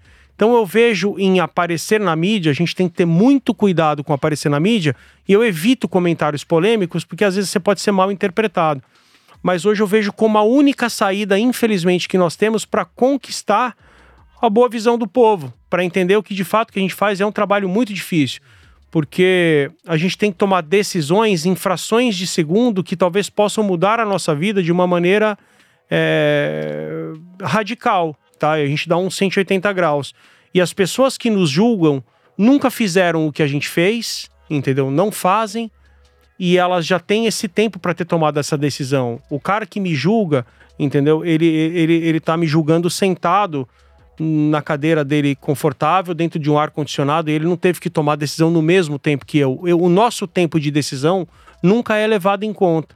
certo? E às vezes um policial acaba sendo crucificado pela ignorância, tá? No bom sentido, não estou falando de ignorância no sentido, estou falando de ignorância no, pelo, pelo fato de, de, de, falta de conhecimento sobre o, sobre o tema, de, de pessoas que nunca viveram o que a gente viveu, por, viveu. Porque só a dor gera compreensão. Só quem faz o que você faz pode falar, pode vir me julgar. O cara que não faz o que eu fiz ou que não sabe fazer, ele não pode falar sobre o meu trabalho porque ele nunca passou pelas situações que eu passei. As pessoas que podem me julgar são pessoas que trabalham comigo, são pessoas que, que, que têm um conhecimento tático, que têm um conhecimento técnico. E voltando ao tema principal, isso tudo deve ser avaliado, tá? O quanto tem de regra, por exemplo, para você poder divulgar um material? Ó, oh, eu, na verdade, eu, eu, não uso nada que é do Estado para divulgar um material. Que nem eu tô falando aqui, eu, pô, a gente não vive numa ditadura. Entendeu? Eu tô falando aqui da minha vida pessoal. Eu tô uhum. falando do que eu sou e do que eu conquistei sem ajuda de ninguém. Eu tô contando aqui para vocês uma história de vida. Então, é, o que eu acho é que eu não posso, por exemplo, manifestar opinião tentando agredir o Estado de qualquer maneira, certo? Eu não, não, não, não, não, não tenho esse direito, porque a minha opinião nem sempre ela é verdade. Talvez ela venha carregada de mágoa. Entendeu? E, eu não, e, e querendo ou não, aqui eu tô num canal que tem um milhão de inscritos, eu não posso manifestar uma opinião, porque aos olhos do povo é, em geral, é, eu, eu acabo sendo um, um, um multiplicador, um. Sim, é. Um, eu, eu, falta fugir o nome. Um aqui. representante, por exemplo. É, eu não posso, porque a minha ideia não representa a polícia. Então não cabe a mim falar é, qualquer problema. Não que a gente não tenha problemas dentro da polícia. Nós temos sim, mas eu não vou citá-los porque essa é a minha visão. Eu sou um no meio de 150 mil no estado de São Paulo, uhum. juntando as polícias, militar e civil. Então, a minha opinião não, não, não, não pode refletir, porque as pessoas que vão ouvir esta minha opinião, elas não têm bagagem técnica para entender ou para ou, ou, ou discernir se o que eu estou falando está certo ou está errado. Entende? Uhum. Então eu tenho que ter muito cuidado com o que eu vou falar. Então eu prefiro, já que eu tenho que falar, eu tenho que falar da parte boa e a minha missão aqui é, é, é passar que a polícia é boa sim, entendeu? Tipo, nós, a polícia não é do mal. O que as pessoas precisam entender é que a polícia é, ela reage à violência, ela não promove violência. E às vezes que nós somos acionados, como eu disse momentos atrás, já falhou segurança, já falhou educação, já falhou família, já falhou amor, já falhou tudo. E eu tenho que resolver uma bomba relógio aos 45 de segundo tempo em 30 segundos. Entendeu? E às vezes, essa pessoa que não teve educação, ela não tem habilidade para entender os meus argumentos. A gente consegue se entender de uma maneira normal porque provavelmente nós tivemos a mesma base de educação. A gente pode discordar de alguns pontos, mas a gente, mas a gente é, se entende, entendeu? Uma pessoa que não teve acesso a isso, tá? Ela, ela, ela, ela não tem habilidade para entender o que eu estou querendo dizer para ela, porque a gente tende a julgar os outros de acordo com o que a gente faria em determinada situação. Uhum. Friamente falando, cada, cada, cada julgamento é uma confissão. Entende? Então, às vezes, por essa ausência de educação, eu sou obrigado a ser truculento com esse cara. Mas a truculência não significa que, que eu sou um sádico ou que a polícia, de uma maneira geral, seja uma, uma, um grupo de sociopatas, sabe? Tipo, não tem nada disso. Às vezes é os meios necessários para que você tente parar a injusta agressão. Se esse cara entendesse o que eu tô querendo dizer para ele, se eu, se eu percebesse que ele tinha habilidade para tal, ele jamais sofreria uma ação mais violenta ou mais forte da polícia, tá? Violência também no bom sentido, tá? Como eu disse, a gente reage à violência, a gente não promove violência. Hum. É, como dizem, é agosto do freguês. Então, e é, e é esse recado, o que foi legal de eu vir aqui nesse podcast, que é um público fora do público policial. Entende? Eu tô, eu tô fora do público policial, e eu quero passar uma imagem boa da polícia. Eu quero, eu quero mostrar que, que aqui é um lugar que tem apaixonados, que são pessoas que procuraram um estilo de vida diferente para viver. E para terminar aqui, minha última pergunta aqui para você, é, para você ser da polícia, é uhum. uma vocação ou é uma profissão? Deve ser uma vocação. Deve ser uma vocação porque a gente estava lidando com questões de vida ou morte. Você tem que gostar desse estilo de vida e você tem que ter um senso de proteção dentro de você. Entendeu? Se você estiver procurando um concurso tem outros que pagam melhor, entendeu? E que você vai trabalhar com horários mais regulares. Se você quiser ter uma vida legal, divertida, cheia de história, com, com, com, com, com o passaporte garantido para uma irmandade, tá? É, é, a polícia, é a polícia. Eu tenho bons amigos, fiz bons amigos na polícia, confio muito nos meus amigos. Tem policiais que acabam não tendo a mesma visão que eu, que acham que, que a polícia não é essa irmandade. Mas eu não sou o cara que vou falar isso, porque eu, graças a Deus, sempre fui muito iluminado e ao longo da minha carreira, tenho 17 anos aqui dentro, e ao longo da minha carreira eu fiz bons amigos e tenho amigos que, que entrariam no inferno comigo para me ajudar. Eu tenho certeza disso. Pedrinho, muito obrigado por ter participado é. aqui do nosso podcast. Foi muito legal. Algum recado final que você quer dar? Uma rede social? Ah, alguma coisa? Sei lá. Pedrinho Underline dos Reis e Tati Cauã com Semudo no meio, ponto oficial. É, quem quiser visitar o clube de tiro para ter uma experiência nova, entendeu? Não tem só paraquedas, rafting como esporte radical. O tiro também pode ser e é uma boa alternativa para quem está traba tá trabalhando de home office e quer fazer algo diferente aí num clube familiar. Fechado. Entendeu? Serão muito bem-vindos. É, quero agradecer aqui. É, Thali, muito obrigado por estar aqui com a gente hoje. Muito obrigada, muito obrigada. Imagina, Pedro, eu que agradeço. Incrível. Agradecer a todo o time que esteve aqui com a gente. Gui, é, filha do Sherab, Olivia, Débora. A filha do Sherab é, é, é, a Débora. Ah, é a Débora. Ah, tá, não, filho de Rabi não veio hoje. É, todo o pessoal da Pod 360, ao Ti, ao Felipe Lobão, ao Wesley, a toda a equipe do Manual do Homem Moderno que dá suporte pra gente. Muito obrigado por possibilitarem a gente aqui estar tá apresentando esse programa. E obrigado você que nos assistiu, que nos ouviu, que nos está assistindo depois que foi transmitida essa live. Só estamos aqui por causa de você. Meu muito obrigado e uma boa noite aí, um bom resto de semana. Valeu!